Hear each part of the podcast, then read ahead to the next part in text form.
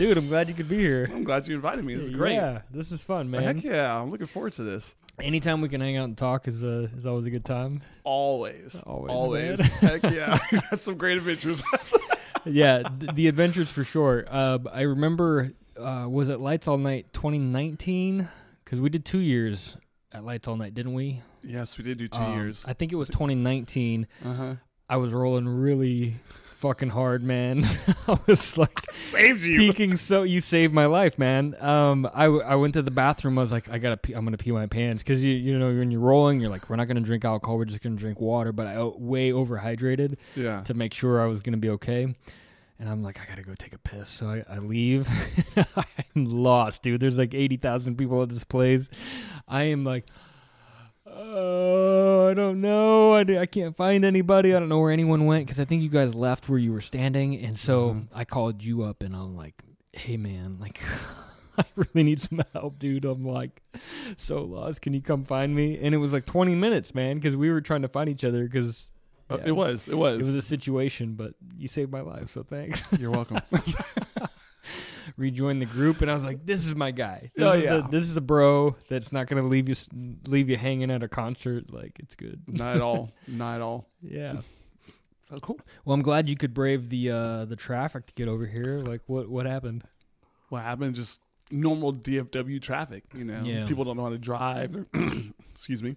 They're cutting you off, you know, without a turn signal. God, that's it, man. Dude. At the last second, they're like, oh, I'm just going to get over. Oh, wait, you're like 2 inches from my butt.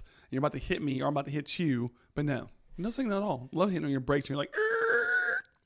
Yeah, the lack of signal in Texas is real, man. Oh, it's in DFW real, especially. Real. Yeah. Oh, man, it's bad. It's so bad.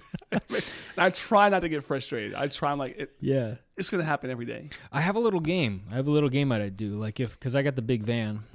If I'm in the right lane, on the far right lane of the highway, because I know all the fast people want to go in the fast lane. So I respect that, because I consider myself a courteous human. Hey, you got a Jaguar, you want to go. Get after it, Corvette. Like, whatever you want to do. But I'm in the far right lane. And so that means that all the merging people that apparently have never been taught how to merge, they're in the merging lane, and then they just start drifting in front of me. I'm like, dude, I have a giant van. Do you know how long it takes me to brake? Like, it's right. Turn on your fucking signal, because some people will get on the highway into that merging lane, and then it stays. It's a lane that lasts for like 1,000 feet, so you can stay in that lane and then exit. So you don't necessarily, you're not necessarily getting on the highway, and you're not merging into one of like the traffic flow lanes. So if you don't turn on your signal, I don't know what you're trying to do. And then they don't turn on their signal; they start drifting in front of me, and I'm not going to change what I'm doing. I'm just going to keep on going. And then they honk at me and all this stuff, and I'm like, dude, you didn't turn your signal. You don't get the right to honk at me. Right. The signal tells me is literally a signal to tell me that you want to get on the fucking highway. So that's why they put it on the car. That's apparently people forget to hit the little switch. Wait, what's this thing do? I have no clue, but it's supposed to flash and warn people that I'm getting over. Wait, I don't know I'm supposed to do that. I know you push up and down for which way I'm going. Yeah. That's why they put it on the car. I love it. That's what it's for. That's literally, it's legal. You heard that there was a cop that said, when you're merging onto the highway, he says, speed the fuck up, because that's the point of it. You're supposed to come to the speed of the other people, not make them slow down to get you in. No, you're supposed to speed up and merge with them at that same speed. Yeah. I don't know why people don't get that. 100%. That's it. Yeah, they're trying to change into my lane, going 45 miles an hour. I'm like, dude, I'm going 65. Like, you can't make me drop 20 miles an hour. Yeah. No, you can't do that. But I will say this one exception. If it's an old lady, I kind of feel bad. I'm like, okay, I understand. You know, I mean, I know most people say, you know what? When you get to a certain age, you should do the driving test again to see if you can actually drive a vehicle, which I understand that. I mean, if you want to put an age limit, maybe 70, that might be good. Just to see if they have their bearings and their wits down and their eyesights or just cognitive skills to be able to drive a car still. I don't know. Hey, you worked your whole life, you're at retirement, and we're going to give you the Social Security money. But before we do, there's a little test we want to have you take just to double check, you know? And we're going to have you do this test every 5 years. Right. Maybe. I've never had a problem with elderly drivers. It's mainly just been that like they're slow and everything is just slower, which isn't a bad thing. There's not a necessarily in its base function. There's nothing bad about an elderly person driving slower. That is safer. But there's a flow that we want on this highway. Right. And don't mess up my flow, man. That's my whole thing. All these traffic laws, I don't care about all the traffic laws. My thing is I don't care how fast you're going or what you're doing. Don't mess up my flow. So if you're going to merge into my lane, you better catch up to whatever speed I'm going and go the same exact speed. Right. That's I agree with you. And if I'm going to merge into your lane, I got to adjust to whatever speed that lane is. And I can't be so cocky and arrogant to think like, oh, the speed limit says 65, so I'm only going 65. Dude, we're all going 80. We live in Texas. The highways are big and wide. We're all going 80 miles an hour. Get with the fucking program or move over to the slow lane, man. It's literally a state law in Texas. Slow traffic, move right. Right. You see those signs. It's a state law. This isn't. You can get a ticket for this. Cops never give a ticket for this. I wish they. Cops, please. I know some cops. I know a few of you guys. Lewisville, Dallas Police, Fort Worth. I know you guys from the Marine Corps. Please write some fucking tickets for guys that are going slow in the fast lane. Please. I like that. I know my cops too. I'm gonna shout to them too. Hey, Bedford, Euless, Fort Worth. Represent. Yeah, we know some cops. Yes. Let's get all our cop friends together and be like, guys, what's the deal? Right. What are we doing? Why are we writing tickets for these slow-ass fuckers in the fast lane? I don't know. They need it. Yeah. They need it. What's up with this? I don't know. How do you know, how do you know police? One of my good friends from high school, that was my first run-in, that he went to be a detention officer. Okay. And that's how he became, a cop he is now. So that's how I knew my next-door neighbor's a cop from Fort Worth. And then I have another friend or a girl that I kind of talked to and dated back in the day. And then she became a little honey Arlington High School or Arlington Police Department guy person. Okay. And then what was the last one? I'm trying to remember the last person. Anyways, I don't remember. So but you dated a cop. Before she was a cop. Oh, okay. All right. Yeah. That is... Remember that. Before she became a cop. Yeah. She wasn't a cop at that time. But yes, we did date it for a while. That is an important distinction. It is. Yeah. Because once she became a cop, there's a different thing going on there. Right. Now, let me ask you. So, cops, do they ever take you to their field sobriety test, like testing? Did you ever get to do that? No. You don't know what that is? So they. Well, I know what that is, but they're not. Yeah, they get you drunk on purpose. Oh, really? No, yeah. So the first time I went with my best friend, when he first in Euless, we went to the Coors factory down in Dallas. So they have a whole bar inside the Coors factory. So we got to drink as much as you wanted. You're supposed to get drunk. So then they do the field sobriety test on you, and then his responsibility if he has to get you back home safely. Oh. So he drove us all back home, and he has to drop us off. So I got to do that 3 times. So my next day, I went to him in Fort Worth. Fort Worth is lit. They give you hard liquor. Like, I was drinking Crown Black. I got lit. And Phil was writing us again. And then the girl that I dated, she went to Arlington. I went with her as well. And that was, you got your choice between liquor or beer, or you could bring your own wine. And I was like, screw it, I'm going to get liquor. So I got liquor. It began. And wow. And it's funny, like, every single time I went, never failed. Every cop was like, can you come and sit down over here? You're just a little too tall. I can't see in your eyes. Every single one. Like, because they're shorter than me, so they're like, we can't see. So they're like trying to point the light in. And they're like, I can't see his eyes. He's too tall. So I have to bend down. Or one person maybe sit on the top of a car. So you have an advantage over the average person. Tall people have an advantage. That's really? Right. So if you're drunk, they can't look in your eyes enough because you're so above them that... As long as it's a cop, that's not your equal height. Has to be shorter. Well, most people. What are you, 6'4"? 6'5". Jesus. Yeah. Yeah. No cop is going to be... There's like a handful out there. Yeah. Dude, so this is a sanctioned thing by the police department. Mm-hmm. They're like, we will get people drunk so that our officers can watch these guys. Do you have to fill out any paperwork? Like, you do. Okay. You got to fill out paperwork. And it's basically like to get them to realize like how your eyes are supposed to vibrate when they're doing the lights. When you stop... If you're drunk, your eyes won't focus, so they'll like kind of vibrate a little bit real quick and then settle in. So if that's what they told me. It's like a little vibration. So then if you're not drunk, it'll just stop immediately and you're right there focused. So that's how you can tell. Whoa. So this is not avoidable. Like you can't, no matter how, oh, I can hold my liquor, like your eyes can't hold their liquor. Right. They'll give you away every single time. Wow.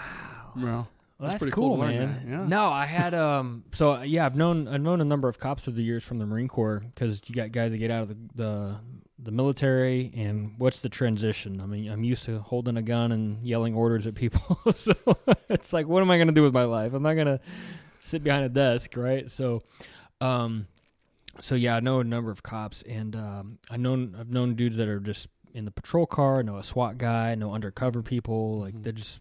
They all venture into whatever avenues. But one dude, he was a warrant officer in the Corps, and he was his main thing was the roadside. What are they called? The roadblocks?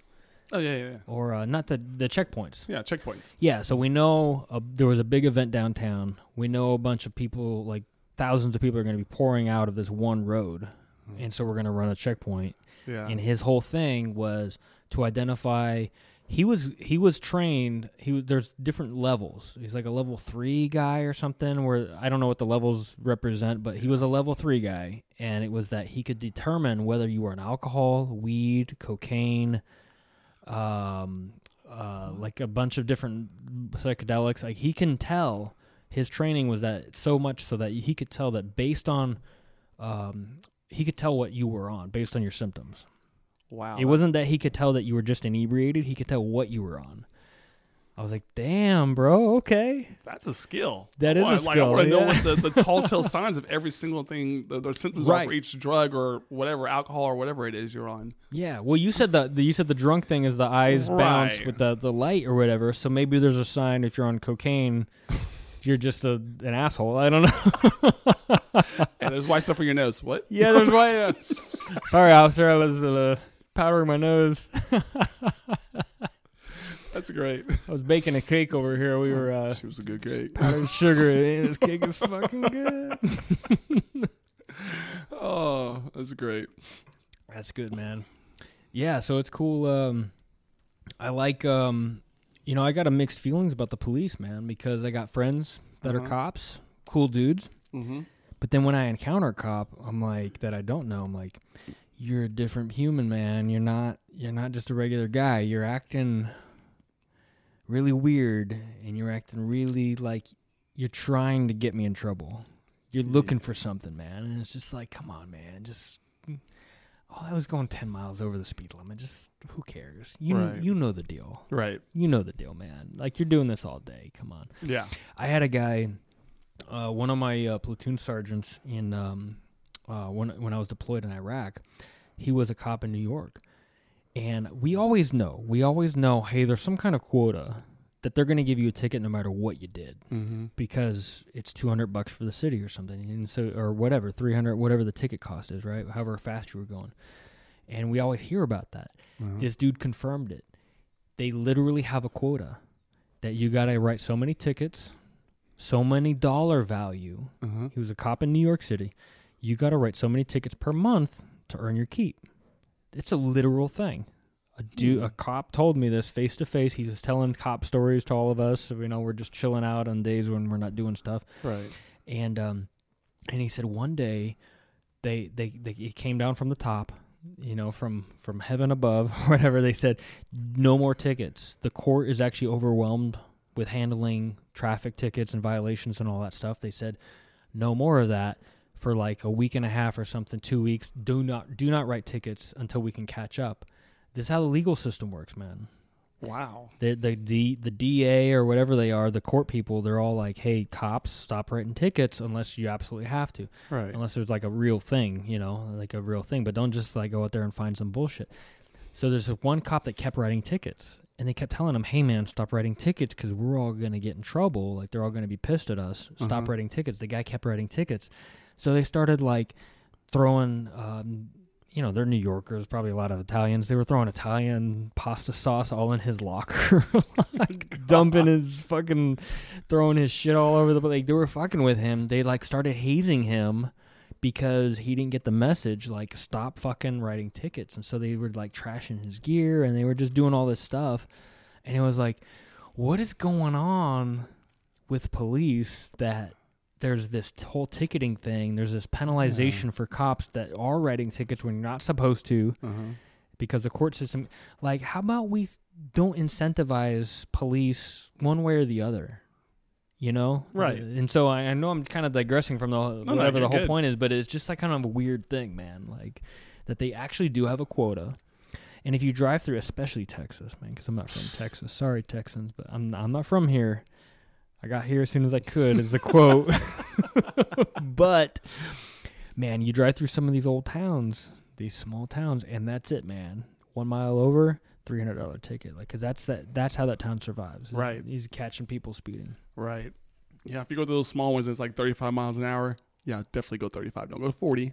Don't go 36. Dude, the 35 is the bad zone. I was going to say, because it goes down so quickly. You're like, it's going 60, 65, all of a sudden 35. What? That's... How am I supposed to break that quick? Like come on. Yeah, yeah, wait, exactly. After that line, so you're like, dude, I got you. Yeah. Yeah, you'll see that. There'll be, you get off the highway, and it's 75 or 80, and then the off-ramp thing is like 35. You're like, dude, I'm not slamming on my brakes. No. I'm driving a big-ass van. I got a kid in the back. I'm not. Yeah, yeah. For your thing, yeah, definitely with your van. There's no way. Mm-mm. Yeah, I've had some bad times with that van, man. People just cut in front of me or just, speed changes and stuff. It's like vans, a big van, it's really hard to slow that thing down. And I really feel for, like, truck drivers and stuff because they're driving a massive fucking machine. Right. And this thing doesn't speed up or slow down. And I feel that. I already knew that from the Marine Corps because I drove a lot of big vehicles in the Marine Corps. But having the van and stuff on civilian roads, it's like you gotta understand these big machines do not slow down quickly. Mm-mm. Isn't there a saying about a big ship? It doesn't steer, can't turn a big ship quickly. Oh no, not at all. There's some saying like that, right? But it's like I don't know the saying, but yes, you're right. Yeah, a ship in the ocean, like it's not. You can't slow that thing down or. What's an oil tanker? It takes how many miles it takes for it to slow down? Yeah, it's ridiculous. Yeah. I mean, it's heavy-ass machinery. Yeah. With all that oil in it, soon, it's like, even though it seems like it's not going fast, right. You still can't slow that boat down.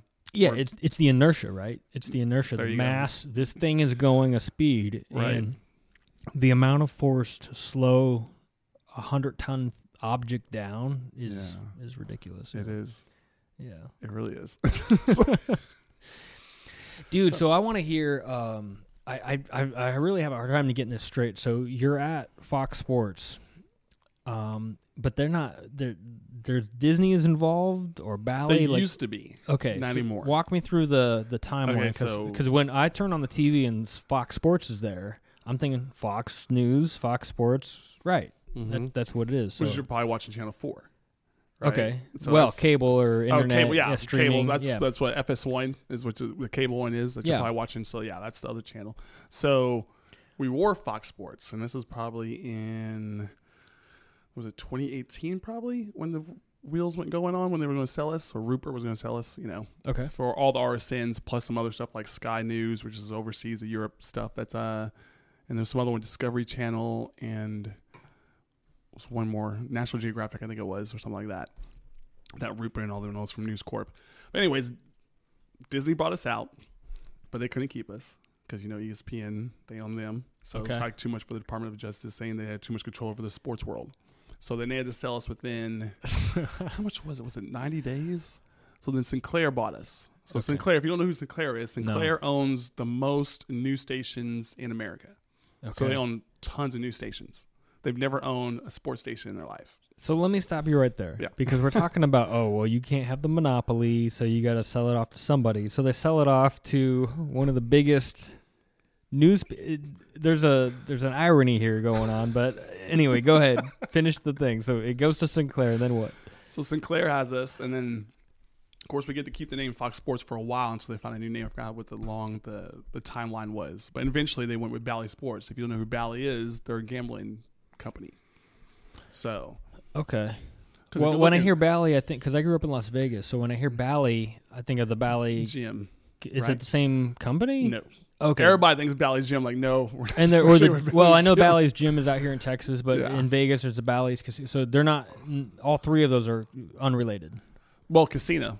That's us. Yeah.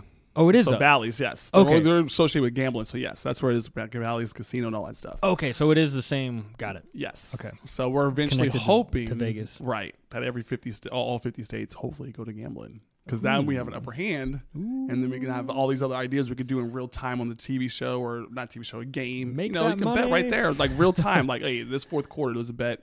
Luka Doncic makes 20 points. Yeah. Bet on it right then and there. So we can see that's pretty cool. Yeah. Yeah. That's cool. So who's the current? I kind of got lost because we had Bally, Sinclair, Disney. Like, so who's the current owner of Fox Sports? So Fox Sports is totally different than us.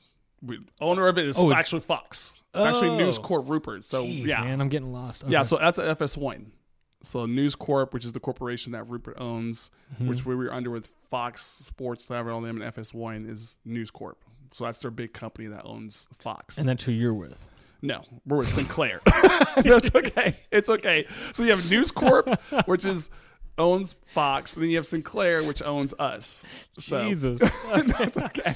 So your network is called what? Our network is called Bally Sports Southwest. Bally Sports Southwest region. Okay. Yeah. So Bally Sports Southwest, it used to be Fox Sports. Southwest, right. Okay, Southwest. Yeah. And then it got transferred. So now it's Bally Sports Southwest, but then Fox Sports remade their own thing. Well, still the same. Okay. Because they had the FS1 when we were still underneath them. Yeah. Yeah, they created the FS1. What a journey. It's a lot of moving parts, a lot of different station names. FS1 was created before we ever got bought out, and that was because they wanted to take more of the Big 12 games, which were like the bigger games and other stuff, and that's other stuff. So yeah, but they're still there. Ooh, man, I feel like I need a breather. I need to sit on the bench for a minute. Okay, so this is really cool. So you're doing content production. Is that what that is? It's not really production. I work in the traffic department. So the traffic department is basically like pretty much the name. Everything traffics through us before it goes in the air. Okay. So we're dealing with sales. We're dealing with marketing. We deal with production. We deal with paid programming. I fucking hate programming. I'm sorry. Paid programming is a paid programming? Yes, paid. So, like the infomercials you see, like, oh, this is the Thigh Master. Come get this for $19.99 or 6 easy payment. That stuff, infomercials. Oh, so you guys run that stuff? We do run that stuff. So when there's no sports programming going on at like 2 a.m., right? There's a guy with a shake weight that wants to pay whatever to... Okay. Exactly like that. So, yeah. So you're running the studio. You're not producing the content then. They made the content and you're just... Hit and play? I mean, no. So, like, we have, like, a computer screen. So, it tells us, like, all the shows that are for that day for a 24-hour period. For our main channel. We have, like, 6 different channels. And it depends. So, our main channel will host usually the Mavericks or the Dallas Stars games. Sure. The big stuff. Right. Big stuff. And that's a 24-hour log. So, it's like all these shows. We have all the advertisers and everything else. And we got to input these advertisers into the breaks that they want or shows that they want and make sure that's all edited so we're not running, like, 2 fast food spots back to back, or a fast food spot that's going to correspond, or 2 like a local versus a overseas car. You know, Chevy with a like Lexus. You know, that's fine, but you can't do like a Chevy and like a Ford because it's all local. Like not local. I'm trying to lose the right word. Like it's a domestic. Thank you, domestic. Yeah. So domestic car with a foreign car is fine. Yeah. You don't want 2 domestics or 2 foreigns in the same break. Jesus. You don't want... Yeah, it's like that. So well, it makes sense, yeah. Yeah, and then if you put fast food together, which could be a pain sometimes because there's so much fast food. You can usually... Yeah, which we probably got to go. So maybe like a Sonic, Jack in the Box. But I usually like to put like a Sonic and like a Chicken Express or something like that. Okay. Something that's too different, you know, something like that. And I'll tell you this one story. So like Sonic... they're so sticklers on their stuff. So they have on their contract... Well, their old contract... was they always need 30-minute separation between any of their advertisers when they had like in a Mavericks game. They may order 3 spots within that Mavericks game. Ooh. So you got to have them within 30 minutes before the next one runs. Okay. So in our blog, it kind of gives us like a figurative of how it goes and everything like that. But it's live sports. You can't control live sports. They can go fast. They can go slow. Yeah. Game went fast. That one spot ran from the second spot 29 minutes, 58 seconds. We missed it by 2 seconds and had to credit their money back. What? Yep. So for us, we made our own kind of little thing in our traffic department. So we're going to give them 45-minute separation, so we have a 15-minute buffer. So it's crazy. What? Yeah. It's crazy. So they got a free commercial out of the deal because of 2 seconds. Mm-hmm. Yeah. I understand that they're just kind of sticking up for the contract that they had you guys agree to, but damn, man. No consumer is going to be like, my brainwashing didn't kick in because of the 2 second, you know. Well, it's even that. I mean, I understand we have like this tentative of schedule and it's supposed to work, but I mean, it was what it was. It is what it is. At least we have a 15-minute buffer where we can help it, you know, alleviate that challenge next time. So is that a penalty sort of thing? Like you get in trouble if you don't put the commercial in at the right time? No, not right now. Not for us now. Okay. We won't get that way. Yeah. No, we might get written up, but it's not like a big write-up. It's kind of just like noted, but that's it. Yeah. Nothing bad. Nobody's because like, it's not nobody's losing a job over that. No, we rarely make mistakes. Like we may make a handful of mistakes a year. That's it. Oh, gotcha. So it's not very common. Let's put it that way. You guys are like the top of your game. We really are. Yeah. It's funny because most regions actually go after our region, like because we have so many teams. Even though we have in our department we have so many less people than other regions. Mm. So and that's what makes it so cool because we're able to do so much with such a low staff in our department compared to other people that have way more staff than we do in that department. Wow, man. So I'm trying to get the gauge of like what your day looks like. So like on Monday at 1:00 p.m., 1300 military zone. Are you guys running off 24-hour clocks? Or? We do Eastern time, so it's all like 1300, 1400. So we got to do all that and convert it and all that stuff. So yeah. Oh, you're running off Eastern time. For our logs, yes. When we have to do stuff, yes. Oh, that's annoying, man. I'm so used to it now. I can do it like that in my head. Yeah. Yeah. Yeah, I get that. Yeah, that was always an adjustment to like adjust to different people's time zones. But okay, yeah, because you work in IT and you got people that are, excuse me, you got people like in India or something. Oh. And there's like, or London, there's like an offset of like 7 hours or 8 hours or something, and you're like, okay, that's my time, but they're in that time zone, and I'm in this one. Anyway, yeah. Right. It becomes a thing. Like, when is this meeting actually taking place? Like, when do I have to wake up in the morning? Like 4 a.m.? Jesus. And it's like the end of that dude's workday, and it's like, geez. But Eastern was 1 hour. It's not a big deal. No, okay, so it's like, let's say, for example, Monday at 1:00, and there's a college football game on, right? Probably not on Monday, but anyway, I'm just... For whatever, yeah, for example, hypothetical, yeah. So there's a football game on. So are you, like, pre-loading the football game and the commercials? You already know when that's going to happen? No, so if it's a Monday log. Or it's live. Right, it's live. So if it's a Monday game and we already do that, we did that Monday log on Friday. So we work ahead. Okay. Yeah, so we put all that stuff in there. Whenever we get it nice and neat and edited, it's like it's finalized and it's sent to Atlanta so it can go in the air. So we work ahead. So like on Thursdays, we work our Friday and Saturday logs. On Friday, we work our Sunday and Monday logs, which means all the programming for those days are done. So we do all that. So we don't have to worry about stuff on the weekend. And this is only for like pre-recorded content? Like what if the game is live? It's for live stuff too. So like the Mavericks game, if like we'll say next Monday, we'll work that Mavericks game on a Friday. So we'll have all the advertisers that the sales have already basically sold. Okay. And we'll be able to put those advertisers into the game. And we'll how do you know when the break is going to... Well, how do you know they're going to take a timeout? So we have a format. So the format is what the producers follow. Okay. So it'll be like, okay, this segment, which we're going to show the game that you're watching when you see them actually playing basketball, maybe like for 6.5 minutes. And then it takes a timeout. That's break one. In break one, we put those advertisers in there. You're going to see those commercials, which could be for like 1.5 minutes to 3 minutes. And you have all those advertisers in there. After that comes out, you have the segment two, which is you're seeing the game again after the commercials. So it could be another 7 minutes. You see basketball. But hold on a second. So you got a coach that's running a team. Mm-hmm. Is he being told when to take a timeout? Like, how does this work? Like, you got the guys on the court, they're out or on the field or whatever. They're throwing a ball, passing a ball, or something like that, and then they like blow the whistle and like timeout. We need to go to a commercial. Like, how does that? Well, see, that's how does it work out? That's what I don't know. That's the producer's thing. So okay, the producers do that. I don't know if they have like an agreement with the Mavericks or how they do that. All I know is what I do is what I do. We have a format that we follow by. So all you know is they went to a timeout, right? They go to a timeout after such minutes, and then they run a commercial. And I'm pretty sure the NBA and all of them have this pretty figured out. I don't see why they wouldn't. Yeah. Because our formats, we have tons of formats, especially for baseball. It's been going for years, yeah. God, baseball has so many formats. box, because it's always like an 8:14 start or a 6:12 start or this start time. So you got to have this different format for different start times. So yeah, it's crazy. So for Mavericks, you may have a couple of formats, especially if you have like a side-by-side, which would be like you're showing in our station, then you also have a side-by-side with ESPN. Mm-hmm. So we're following those same formats for both stations. Yeah. So yeah. It's just, it's kind of cool when you see about it behind the scenes, but it's kind of, it can be confusing if you're not actually seeing it, what it's supposed to look like on the screen. Yeah. So. Well, I always wondered that, because you're watching a game, and I have to admit, I don't watch a lot of sports, hardly at all. But when I do, if I'm at a bar or like the friends are like, hey, come over on Sunday, the game's on, cool. Right. And they're playing a game, you know, a guy gets tackled, and then all of a sudden it goes to a commercial. And I'm always thinking in my head, like, well, what are those dudes doing right now?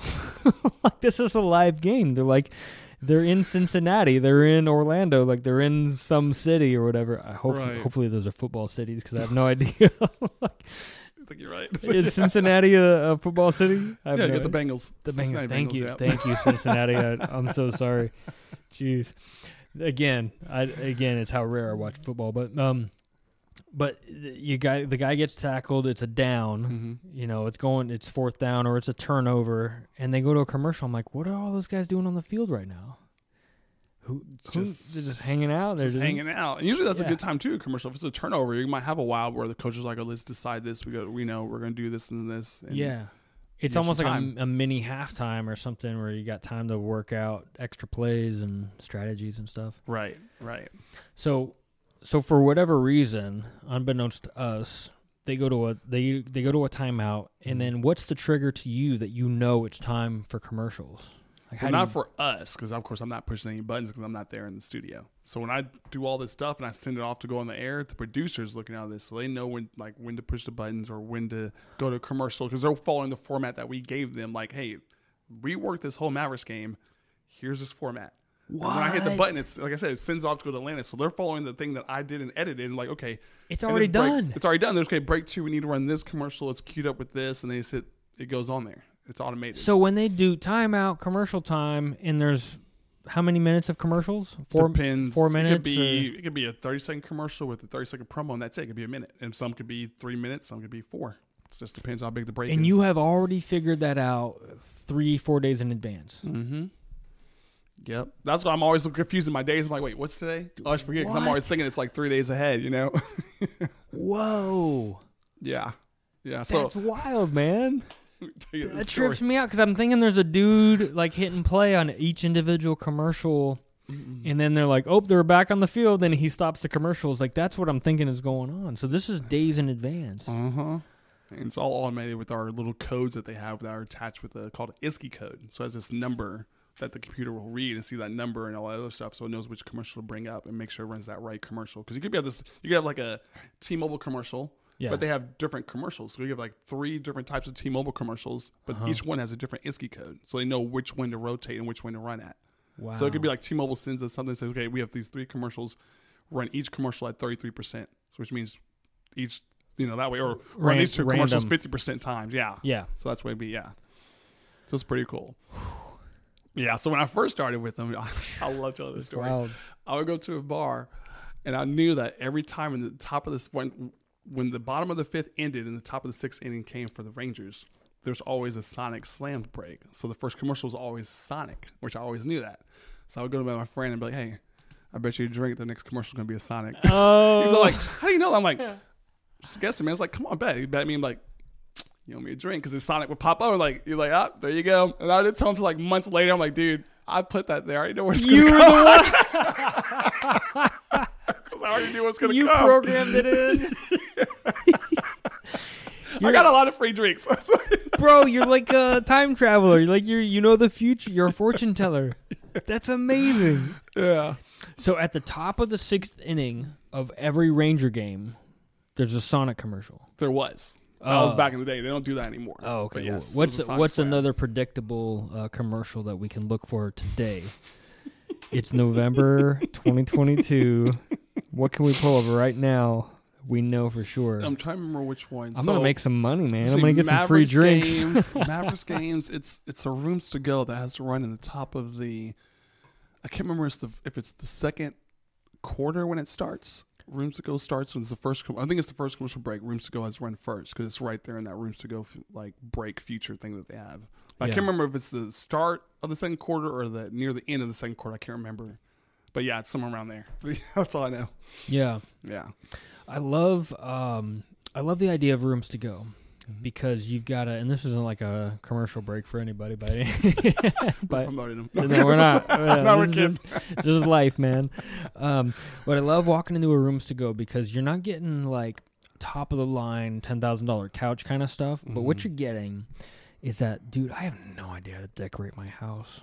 I'm lost, man. I mean, you look at this. Like I don't know. Right, I don't know what I'm doing. I'm lost, man. And so you walk into the Rooms to Go, and you're like, hey, look, I need my whole living room. I just bought a house or I rented an apartment. I need my whole thing. Give me the nightstand, the lamp, the couch, the painting, the rug, the coffee table, the whole, all the stuff. Give me the whole thing. It all matches. Somebody's already figured that out for me.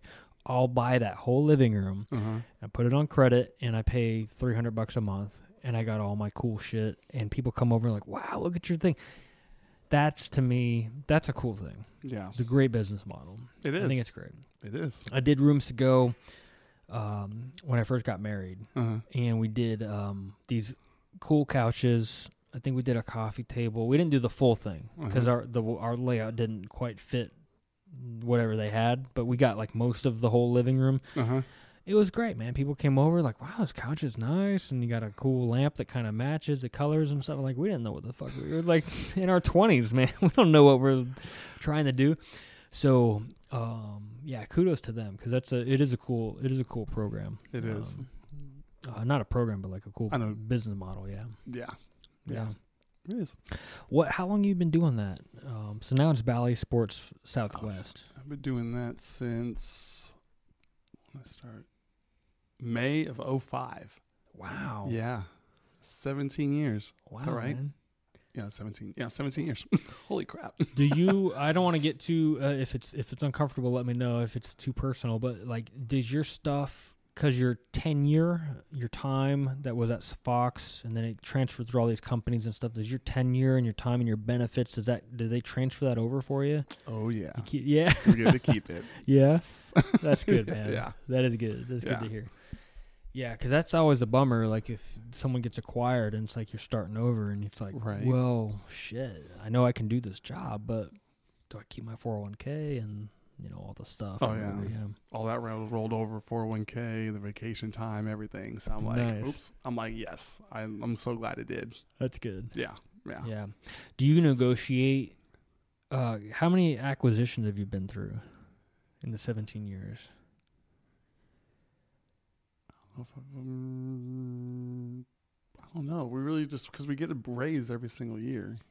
Well, I mean by like one company like, buying you out. Yeah. Like it was. You said it was Fox, Disney, Sinclair, Bally. Like during those acquisitions, are you renegotiating like vacation time or benefits? Does any of that go on? Mm-mm. We never renegotiate our benefits or vacation. They just said just roll over. Whatever you had with them is going to roll over for them as well. That's fair. And I mean, we had different healthcare benefits, which are different than Fox, but they're like, still good. They're good. Yeah, like a different company, but it's like the same matching kind of.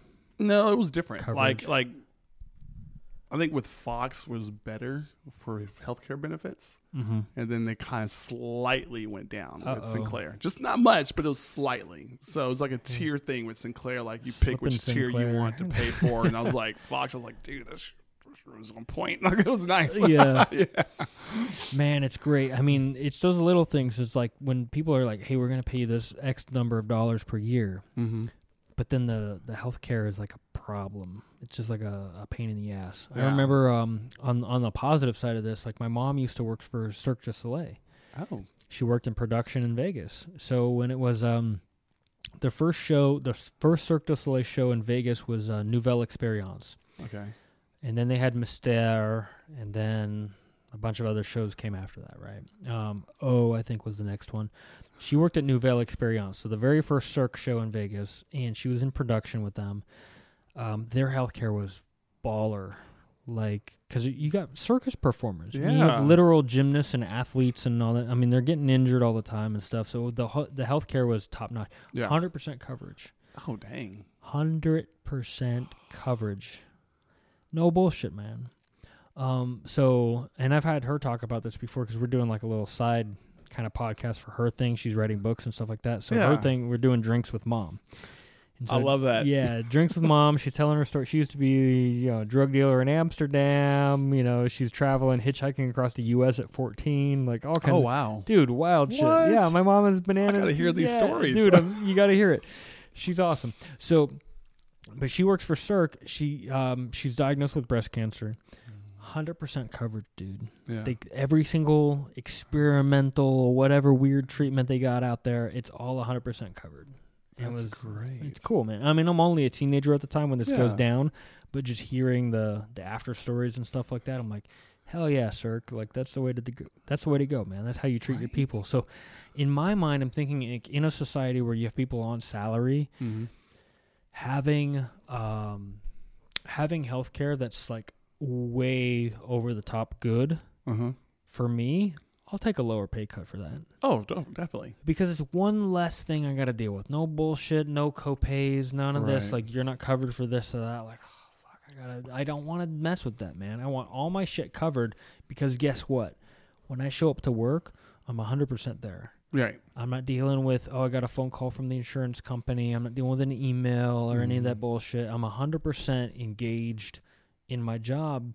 Because they've made it so that I don't have to worry about all this external stuff. Right. Because 9 times out of 10, I'm not going to be dealing with a cancer diagnosis or whatever else. I got just minor stuff. But I don't want to deal with, like, my daughter's thing wasn't covered and I got to deal with a thing. So guess what? I'm at work on company time, but guess what I'm doing? I'm looking at the email from the insurance company, and I've got to log in, and they got 2-factor authentication. And you're like, where the fuck is my thing? And I got to get the code, and it's like, there's so much fucking bullshit, man. Like, can I just log into the goddamn website? Right. I'm just trying to work here, and I got to do a thing for my kid, and it's like, fuck, dude. So companies that engage in these programs where you get a really top-tier benefit package, I think... Yes, you're treating the employee really well and you're caring for them, but I think ultimately, at the end of the day, it's good for the company. Yeah. It's good for the bottom line because the employee is 100% engaged in work because they don't have bullshit at home to deal with. Right. I see that. That was my insurance rant. Well, yeah, good. Yeah. But I totally understand that because, yeah, my insurance is great. So I love it for everything. Vision, dental, health. Great. And I'm glad my kids don't hardly get any sick. Thank God. Thank you, kids. Thank you, kids. I don't know. You got 3 of them, right? I do. What are the ages? Oldest daughter's 19. Ooh. Son's about to be 16 on the 14th. And then the youngest one just turned 6 last Friday. Whoa. Yeah. you got a gap there, brother. Yeah, there's a little gap there. It's kind of like, oh, wait, what? But still like, yes, I'm happy about that. So, that's cool, man. She's an amazing kid. All of them are. They're all great. They're all smart, loving, great attitudes. Yeah. I wouldn't ask for anything better. Well, you know what? They've got a great dad. Oh, thank you. Dude, every time I hang out with you, your attitude is always so upbeat, so positive. I can't imagine your kid not having a good attitude. Yeah. I try. It's good, man. I try. So, well, that was the thing. I'm interested in your philosophy, like because every time I've been around you, it's always been so positive, and I'm like, what does the upbringing look like for a person like that? Like, what does it look like, man? The upbringing. Wow, that's a good question. The upbringing was, God, it's like. With my brothers and us, I mean, it was a lot of just us, you know? It wasn't like, I mean, I think my parents got divorced kind of young, or when we were young, I should say. Of course, my dad being in baseball, he was gone all the time. So it was kind of like, we're just there with us. So it was kind of like with my brothers and them, we're always trying to be hopeful. You know, optimistic. You know, life's too short. Don't be sad. If it is, you know, don't take it too seriously. But when it's time to be serious, be serious. Yeah. And when it's not, enjoy it. Why not? You're not gonna. You only have one life. Enjoy it. And that's why I tell my kids, I'm like, hey, you can always do whatever you want, but one, enjoy your life. Seriously, like, enjoy it. When it's time to be serious, yes, be serious, because you need to be serious and take it, whatever issue you have, and deal with it right away if you can. Mm-hmm. And then once you get that solution for whatever that thing is, go back to having fun. Mm-hmm. Be optimistic. Be upbeat. What's the point? Everybody's going to enjoy you, you know, be you, but don't be like a Debbie Downer or something like that. But I'm not. I don't know. I just love life. I mean, I enjoy everything. I see the joys and little things that I see. I'll smile when I see an old guy with a cane just walking. I'm like, oh, that's sweet. Even though he's maybe slow, but I'm just kind of like, to me, I'm like, that's awesome. I just see things differently in life. I mean, it's funny because I'm talking to my ex this weekend, or last week when I was up there with her. And I just see this old couple and they're just like holding hands. I'm like, that's so sweet. She's like, well, like, I don't know. I just love old people. They're awesome. They're sweet. She's like, oh my God. I'm like, it's just me. I just see the joy in little things. I love it. So yeah, life's great. There's too many things not to see, to not enjoy in this life. If you're actually looking for it, mm-hmm. Some people don't look at it. They just go through life just, and they're like so focused. You know, they're not. What is it called? It's like a tunnel vision. Tunnel vision. Yeah. Yes. And mm-hmm. I'm like, I got tunnel vision, but my vision's like everywhere because I'm looking everywhere. I love the people watch, and that's why I see some of the most amazing things. You do. You see little joys in everything. He'd be. Like let me tell you this. I found the joy in this little thing. I was my part-time job. I work at the airport doing valet work. Okay. So I'm sitting there and I see these 5 little birds just come down. I'm like, look at them. And then all of a sudden, it made me think of Fight Club, because all of a sudden there were 2 in the middle and 3 of them were going around and just chirping. All those 2 like trying to fight. And I was kind of like, that's cool. It's a little Fight Club of birds. That's what me. I mean, that's just me. I'm like, that is awesome. I love it. I don't know why I was laughing at them. I'm like, okay, birds, I see y'all. It was great. We're gonna hash this out on the playground. It really was. I was like, meet me after school at the swings, bitch. Get him, chirp, chirp. Oh, but no, it just, yeah. I mean, just life just helps you. I think when you've seen a lot of negativity growing up, it just makes you want to go the opposite way. Like, I don't want to live my life that way. I don't want to be this person. I don't want to be that person. I want to be a joyful, loving person to everybody, you know? It's amazing, man. I think about, people like that. I think a lot about environmental conditioning versus genetic predisposition. Mm-hmm. So a person is handed down by their parents a genetic,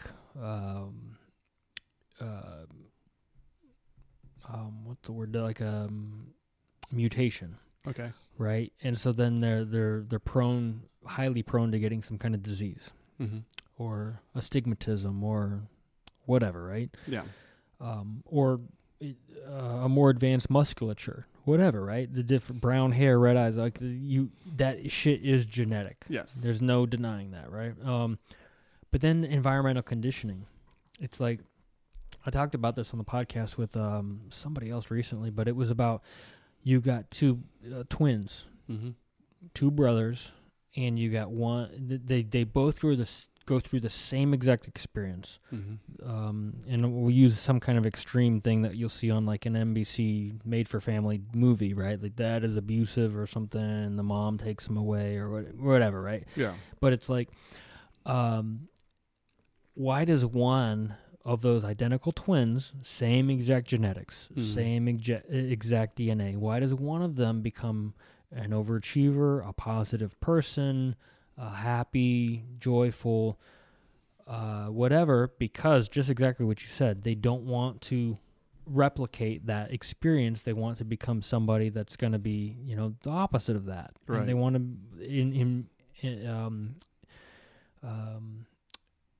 to pass on to their children, you know, good things, positive things. And then the other identical twin is bitter and harsh and angry and upset about the whole thing, and mm-hmm. goes into a dark place in their life and whatever, right? And doesn't ever really come out of that hole. They're identical twins. Genetically, they're identical. And environmentally, they've essentially gone through the same exact experience. Right. Well, how does one become one and one does become the other? So when I see a person like you, I'm like, it's not even just that you made this conscious and I'm not taking away anything from you, but when I see someone like you, like you're talking about, like maybe a difficult past or negative past or something, and you want to be positive and pass this great stuff on to your kids and everything's positive and happy. When I see that, I see there's more than just what a determination you made. I almost see it as something as like you're lucky. Like you're one of these lucky ones that even though there was something really difficult and negative in childhood, to make that determination, it almost seems like just pure luck that you were able to make that determination, right? Yeah. I can see the luck. Yeah. There's luck and choice. I think as well. Choice for sure. Choice. I'm not taking away the choice. No, it gets you. Yeah, definitely. Yeah. Yeah. But yeah, lucky choice.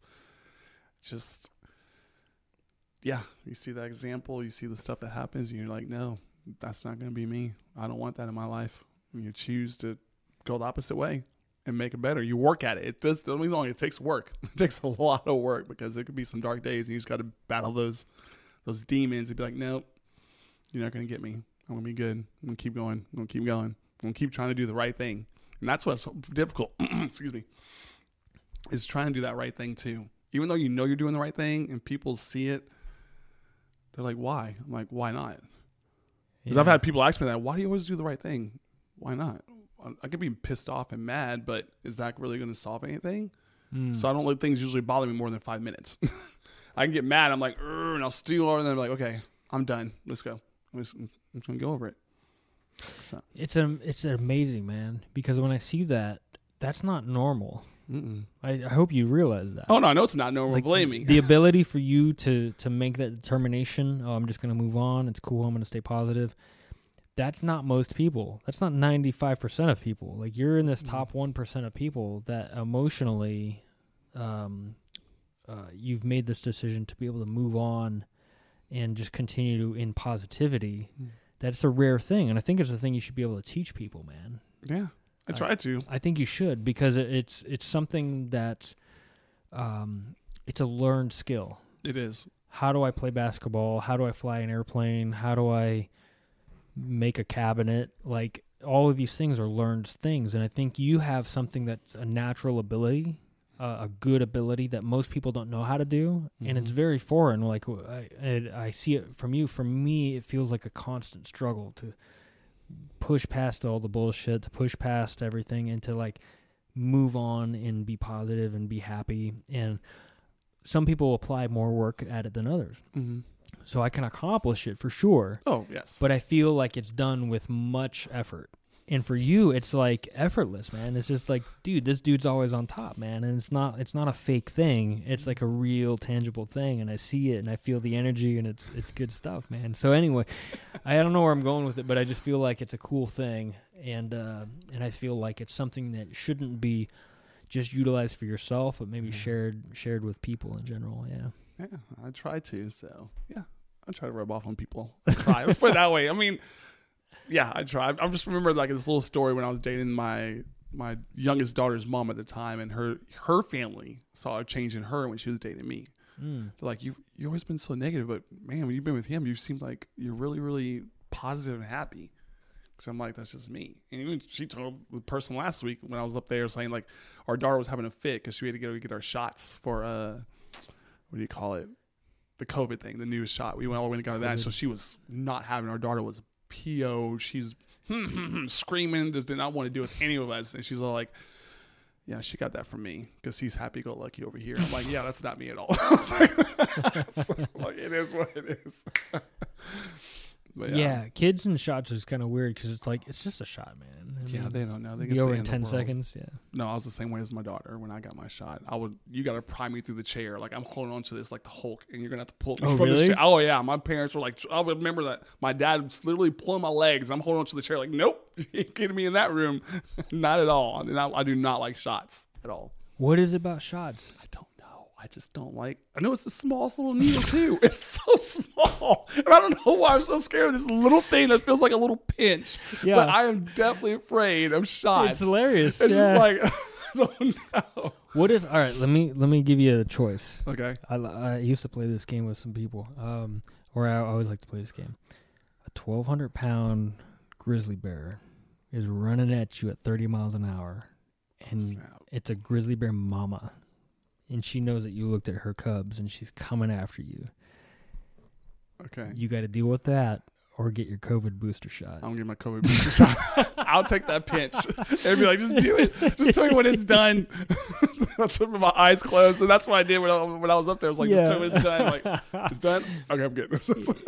I love a little game like that. All right, let's go on a little bit further. You have a polar bear that's been mutated with some vampire genes, some vampire DNA. Okay. Or, and you got to deal with that, and you're on an iceberg alone with this polar bear, and you have a stick, a torch with fire. You got to deal with that. Or an alien is going to take you up to its spaceship, and you know it's going to do some stuff to you. Which one? You don't know what, but it's going to do some stuff to you. Which one do you do? Now with the polar, hold on. With the polar bear, I already know. With the polar bear thing, rescue is coming in 15 minutes. The alien thing, no rescue's coming. What do you do? Oh man, that's a hard one. Because you're like, okay, the polar bear has vampire genes in it. So if he bit me, do I turn to a vampire if I survive? Who knows, man? But then I'm also thinking about like people that say they've been abducted by aliens. Are like, they did experiments on me, but they're fine. They don't remember it and all that other stuff. So I'm like, That's a hard one. 15 minutes. It's like, I can't jump in the water because he's still going to get me. So, and it's freezing. Yeah, those bitches can swim. Hypothermia, I'm going to die. So I wonder if like, do I put it out of my mind and just go for the aliens? Because maybe I don't remember. Because then they're going to wipe my brain anyway. So maybe. But at least I would know there's life out there in the solar system besides us.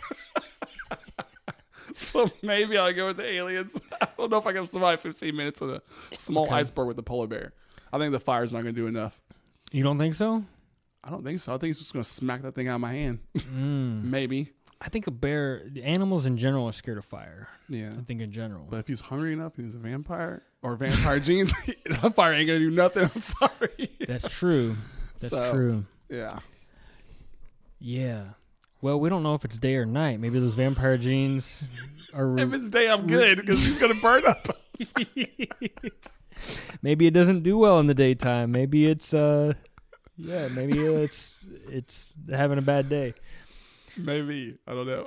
Sorry. Oh, man. Oh. All right. I got to pee. We're... Go use the bathroom. I'm a few drinks in. We'll do cigars here in a second. Let's pause this thing. Cool. All right. We're back, baby. Oh, yeah. Well, I love that we can always just take breaks. It's always good. You could do that. It's like a little commercial break. Yeah. Yes. Did you program our break a few days ago? Sure did. I was like, this is brought to you by Old Fashioned. Old Fashioned, delicious, earthy, molasses, caramely, but you're going to pee pretty soon. It's damn good, though. It's damn good, yeah. Well, I got a friend of mine, Jack. He's in Bend here, too, working on the engineering stuff. Shout out to Ben. Thanks, man. But a friend of ours, he's the cigar guy. Okay. And so I said, hey, man, doing the podcast, you know that. Want to do some cigars. What's a good starter? So he said Ashton. So starting with Ashton's, he said go with the white and gold label because they have the VSGs that are like the darker label, darker tobacco. Mm-hmm. This is the lighter one, a little sweeter, a little lighter. It's a great starter kind of deal because I'm not a common cigar guy. No. But it's nice to have a little drink, a little cigar. So right. Yeah, I've done that a couple of cigars in my life before, so especially in Florida. So yeah. Yeah. So I'll chop these up and see what we can get out of it. We are going to need an ashtray. So right. Yeah. I mean, we can't use the table. Be like, hey, what's up? Hey, Ben, would you mind above the dishes there, the cabinet? There's you don't have to pause it. You can just leave it on me. I'll keep talking. And right above the dishes there, the cabinet, there's these little white bowls. We'll use those as It's like ashtray. It was like an ashtray, yeah. Yeah, man. I had some good ones in Florida. They were really good. Yeah.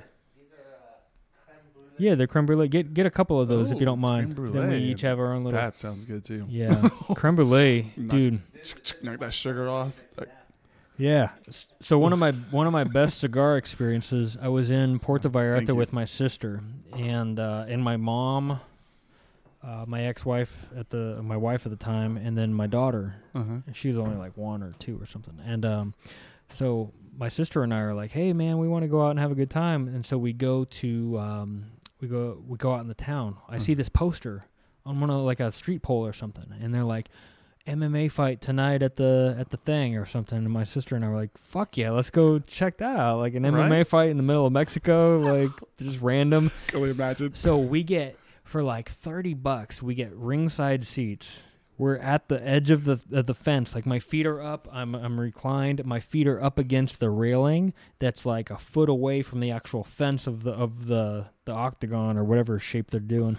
And I go to the bathroom, and you got the bar, not the bar guy, but the bathroom guy, the bathroom attendant that's got the cologne and the gum and the mints and the whole thing. Good, right? He's got the Cohibas, I've had Cohibas before, and I'm not always a fan, but he had one that was so sweet and delicious. $25 Cohiba bought from the bathroom, and I'm sitting there in the at the fight and the MMA thing. I'm like, yeah, I'm like at the edge of the ring. I feel like this big shot guy. Yeah, just hamming it up. My sister and I had a great night. It was a fun night, but anyway, it was always a great night when there's random. You know, you weren't expecting it. You know. Yeah. Oh, here you go. This is yours. Thank you. Yeah. Mm. Here, I'll get you. I'll get you going here. Oh yeah, let me get that. Yep. Yeah, I think you got it. Oh yeah, that's a good one. We're good. Oop, let me get this other one. There we go. So your dad, you mentioned this earlier. You said your dad played baseball. Mm-hmm. What did he do? He was a pitcher for them in the major leagues. He played for 15 years. So his career started off with the Chicago Cubs. That's where he got drafted by. No kidding. Yep. Then he played for, I think I got this right in order. I may be wrong. Cubs. Yep, the Cubs, which I was so happy when they won the World Series a couple years back. I was like, finally, it's been too long. Vindication. Like 100 years. I'm like, yes. They got it. Good for them, man. Good for them. The Yankees were next for a little bit. And then the Expos? I think it was the Expos next. Oh, yeah. Are they still a team? The Expos are not a team anymore, right? No, they're not a team anymore. Uh-uh. Who did they become? Or are they just gone? No, I don't remember. I really don't. It's been a while. Right? I got to interrupt real fast. No, you're good. This pairing between these two, it's a nice pairing. Man, I wish I had more old-fashioned to go with this. It's good stuff. That's a nice blend. Right?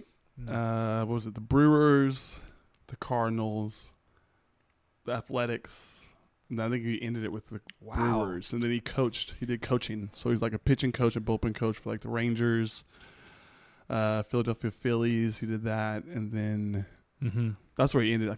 Someone else before that. He did the double. He did the A team for A team minor league. I can't remember who it was for. Then he was the AAA pitching coach for the Philadelphia Phillies. Okay. For there. Wow, what a career, man. Yeah, 50 years. That's what I was in Chicago for 2 weeks ago. 50 years. Yeah, they had a celebration for him at the Chicago for 50 years in baseball. Wow. What a career, man. Yeah, it was a great, great career. It's fun. It was fun. I'm going to say he was gone a lot, but it was still fun when we got to see him and What's everything. What's his name? Can I ask? Ray Burris. Ray Burris. Yep. Ray Burris. Yep. Ray Burris. You know, I don't know sports at all, so I was hoping maybe it meant something, but yeah. No offense to Ray, but shout out to Damon's dad, Ray. Congratulations on 50 years, man. Yep, when was that again? Years. When was that? That was this year, 50 years. This year? Yeah, that's what we were in Chicago for, I think seriously, 2 weeks ago. We were in there for Chicago. They had Club 400 had a celebration for him there. Wow. It's this all Cubs sports team that loves it, that loves Chicago. So it's a guy that his house has this 25 or 2,800 100 square foot basement. This is him. Yep, this is your dad. That's my dad. Let's look at him. Gotta love the afro coming out of the hair, right? Look at the afro coming out of the hat. Yeah, go to this one, Ben. The one with the afro and the hat to the right. Just one more to the right. Go back. One more to the right. To the right. That, one. That one. That's the one. That's what I was like. That's the one, him, man. Yeah, with his afro coming out. Look at that. I love it. What year do you think that is? That's probably... maybe after he got with the Cubs, or in between there, between the Cubs. What logo is that? Is that the Expos? That's the Expos, yeah. Okay. Yep. Boy. Montreal Expos. What year do you think that is? I don't know. It had to be in the 70s, maybe. The 70s? If not, maybe like early 80s, but it had to be maybe 70s or something like that. He's opening this in a new tab. Oh, no, that's just cool, yeah. He's trying to, you can zoom in on the touch screen. I think you can... zoom in, but that's a funny picture, dude. That's what everybody says. It's like, man, that afro coming out of that hat, man. I'm like, it was. Yeah, I don't know if the laptop will let you do this, Ben, but you can touch the screen and then zoom in. There it is. That's it. Look at that thing. That's my dad. I love it, dude. That's great, man. You guys, I know it's always a joke, but you definitely look alike. Is that him on the far left, on the top left? Yeah, that's kind of a newer one. Probably the last maybe 5 years was his. So, is just him as a coach? Yes, at the Philadelphia Phillies for their AAA team. That was in Clearwater, Florida. Open image in a new tab is like fifth or sixth one down. Nice. Yeah. He still looks like that. So go down a little bit, Ben. Keep going right there. Yeah, open a new tab and. There it is. That's him. That's Daddy-o. That's Dad right there, yep. Ray Burris. Look at that, man. Yeah. You got the white goatee and everything. Of course, of course. That's. Do you think you're going to rock? Because you got the goatee going, too. Is that influenced by the dad? No, this was influenced by COVID. When COVID hit, I didn't shave. That's the first. This is like seriously the first time I've ever had this. I never shaved. Really? This. Nope. All the time until COVID hit, I was always clean shaven. Nice. Never let it grow out, shaved it. And then one day, just like, Max was like, I like that. I'm like, okay, so I just kept it. So, yeah. Nice. What influence women have over us guys when they're like, oh, I like that. Like, oh, I'm going to keep it. Yeah, man. Well, I got out of the Marine Corps in 2016, and I basically just started my journey on like, for how many years did I have to like have a clean shaven face? Yeah. And I'd always have a mix. I'd always have a mix of like weeks where I just didn't get my time organized. I didn't go get a haircut, or I didn't have the money to go get a haircut. So you just do a barracks cut, and you just have your own clippers at home, so you shave your head. So I was always a shaved head, clean-shaven guy, and I always looked like every girl I was dating was always like, oh, you always look like you're angry or something. And I know you're not angry, but you always just look like you're angry. And I'm like, or a skinhead or something. It's just because I'm cheap, and I don't have a fucking, like... money for a barber, and I ran out of time. It's Saturday night, and you're supposed to get a haircut on Sunday, and I don't have money, and blah blah blah. So get out of the military, and I'm like, all right, it's on, man, it's on. Let's get some longer hair going. Let's get the goatee and the beard, and just experiment. So yeah, it's fun. Gotta experiment. It's great. Yeah, I like it. It's nice, man. How so? Since 2019, you had that? Yeah, 2020 actually. So that's when it hit. Was that March of 2020? Yeah. Yeah. So they grew out, like, I think it grew up in May. Mm-hmm. And I had all this, but this does not fill in. It does not fill in at all. It's so thin. I'm like, nope. Yeah. Just keep this. Well, yeah. And I think I've got to realize that about myself, too, is like if anyone looking on the camera right now in video, like, it doesn't quite fill in. It's not a, it's not a John Krasinski goatee. It's definitely, or beard. It's definitely like a thin... patchy kind of.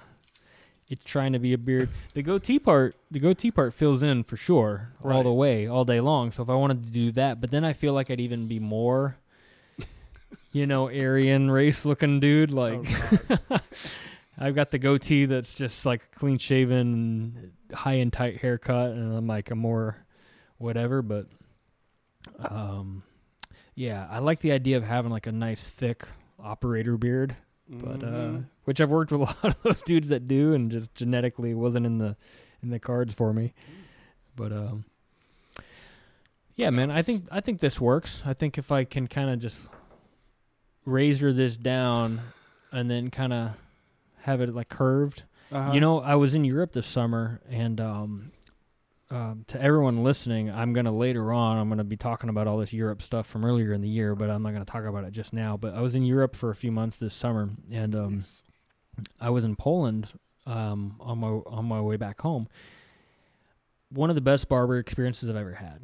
Uh-huh. This guy spent time talking, consulting with me about my hair. Oh, you have a little cowlick thing back there. You got a thing. We're going to work through this with the razor blade. I got the little clipper thing for this. Spent like about 15 minutes talking to me about the haircut. Oh, wow. And we're also shooting the shit. Yeah, how'd you start your barber thing? Where you from? You know, the whole deal. So we're talking. It's a cool vibe. And then he's like, oh, we can do something with your beard. And I was like, oh, really? Because I was just going to have you shave it off. Like, I had been out, you know, in the sticks for a while. I had a real mountain man beard. It was just all a mess. And he's like, oh, we can do this. I'm going to make you a nice thing. Because he was from Tunisia, I think. Algeria. I hate that I forget where he's from. It was like from northern Africa. Okay. And so it's one of these things where it's like an Arab African beard thing. And so he did this beard dye. And so because my beard comes out much lighter than my hair on the top of my head, he did this thing where he dyed my beard. So he did this thing with a straight edge razor, get it perfectly lined up. Like you see in those Arab pictures, like an Arab prince or something, and you got this beard that's like perfectly meticulously groomed. Yeah. That's what he did for me. And he did this thing where he dyed the beard, and he put this toner, is what he called it, a toner, and he dyed it black. And it brought my beard out way more than it was before. And so when I came back from Europe to the U.S., I had this badass looking beard, man. I looked like fucking... just came off a magazine cover or something. I was like, fuck, dude, I feel so like a gentleman, you know, like a nice man beard. It looked really clean. Like a kingsman, yeah, just like a royal somebody or other. But yeah, it was a good beard experience. Very nice. Yeah. Very nice. Yeah, it's good to have this. I've gotten a lot of compliments. So I'll take it. Mm. Yeah, you look great with the goatee. Looks good, man. Thank you. Yeah. Thank you. I try, you know. I need to go to find that guy that you went to. Dude, I got him in my Google reviews. Cuz I gave him a 5-star. I was like, this is top notch 5. If there's a 5-star, this is the guy's 5-star. Gotcha. I mean, he did it up. He was great. Great haircut too. He knew how to do the fade. I love a good fade. Sorry. That's it, man. Love a good fade or the little high top I had in high school. Yeah. What did you do? The kid in play? No, I didn't have it that tall. Okay. No. Okay. It was like a faded high top. Mm-hmm. So it kind of goes up and slopes up a little bit and then comes up top. But it wasn't like probably like that tall.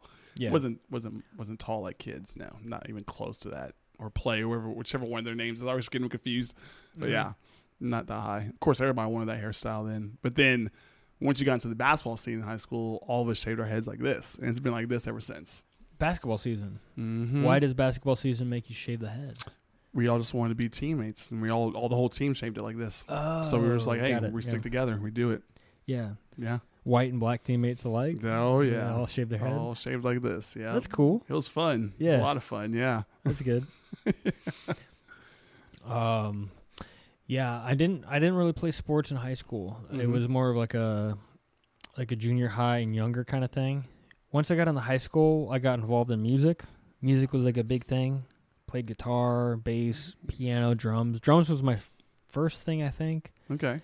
And it was just like a chance for me to express what was going on inside, you know. What was going on inside? A lot of anger or something? Or just how to get it out? Yeah, well, it wasn't... It was anger for sure, but I think it was a mix of... I didn't know what it was. Right? I'm 13, 14, and then 15. I didn't know what was going on inside. I just knew there was a lot of emotion, and how do you get that shit out of there, man? I don't know how. No one's giving me the tools to express this, so it's like inside, and it's not going anywhere. Yeah. I got to get it out. Yeah. So, I just connected with the right group of people, and I was on a drum kit as often as I could be. I was playing a guitar as often as I could be, and I was just jamming. I remember this. I was thinking about this the other day. I think it was 16 or 17. I was playing guitar, and I was on the trunk of my car in the driveway playing my acoustic guitar, and I was just having like a real emotional kid emo moment. You know? Like, and I'm just wailing on the guitar, and I'm like, wah, wah, wah, and I'm just wailing. I'm singing really loud, and I can't sing for shit anyway, but I can hold a tune. But at 16, I'm just dumping out all these emotions and stuff, and I don't even realize like where I'm at. I'm in my neighborhood. My mom. What is that? What is he doing? Who is this guy? I was seeing this guy. He's dancing. He's dancing at like a music fair or something. Ben is showing some weird bald guy shirtless dancing at an EDM show. He's crazy. That bald guy, I've seen that clip before. Oh, have you? Mm-hmm. Oh, my shit went out. Let me get a... So did mine. Yeah, that's weird. Like, it keeps going out. I don't know why it keeps going out. Usually when you get it started, it doesn't go out. Yeah. It's not like incense where it just keeps going, no matter which angle you have it at. Ashton, you need to make some more incense. Oh, what the hell was that? Did you catch that on camera? That was crazy. Did you see that, Ben? He lit the match, and this like torch fireball like flew away from him. Yeah, I got to get the blowtorch, man. I'm sorry. But even still, once we get it lit, it should be going. Let me grab that once you're done. Oh, there we go. So I'm wailing on the trunk of the hood of the trunk of the car. Uh-huh. La, la, la, la. And I only know like 8 chords in my life, you know? I'm just playing the same shit. And my mom comes out and like, what the fuck are you doing? And I was like, what? And she's like, we can hear you from my bedroom, which is like on the second floor of the back of the house. I'm like, I can hear you like full volume. Like, why are you screaming? And so it like dawns on me like the whole neighborhood can hear like my emo fucking emotional crying moment. Like, so now like having this vision of you, like you were walking out for school the next day and I was like coming down your leg looking at you going, what? Yeah, it's him. That's the one I was singing last night right there. Yep. Just keep walking. Ignore. Don't make eye contact. Yeah.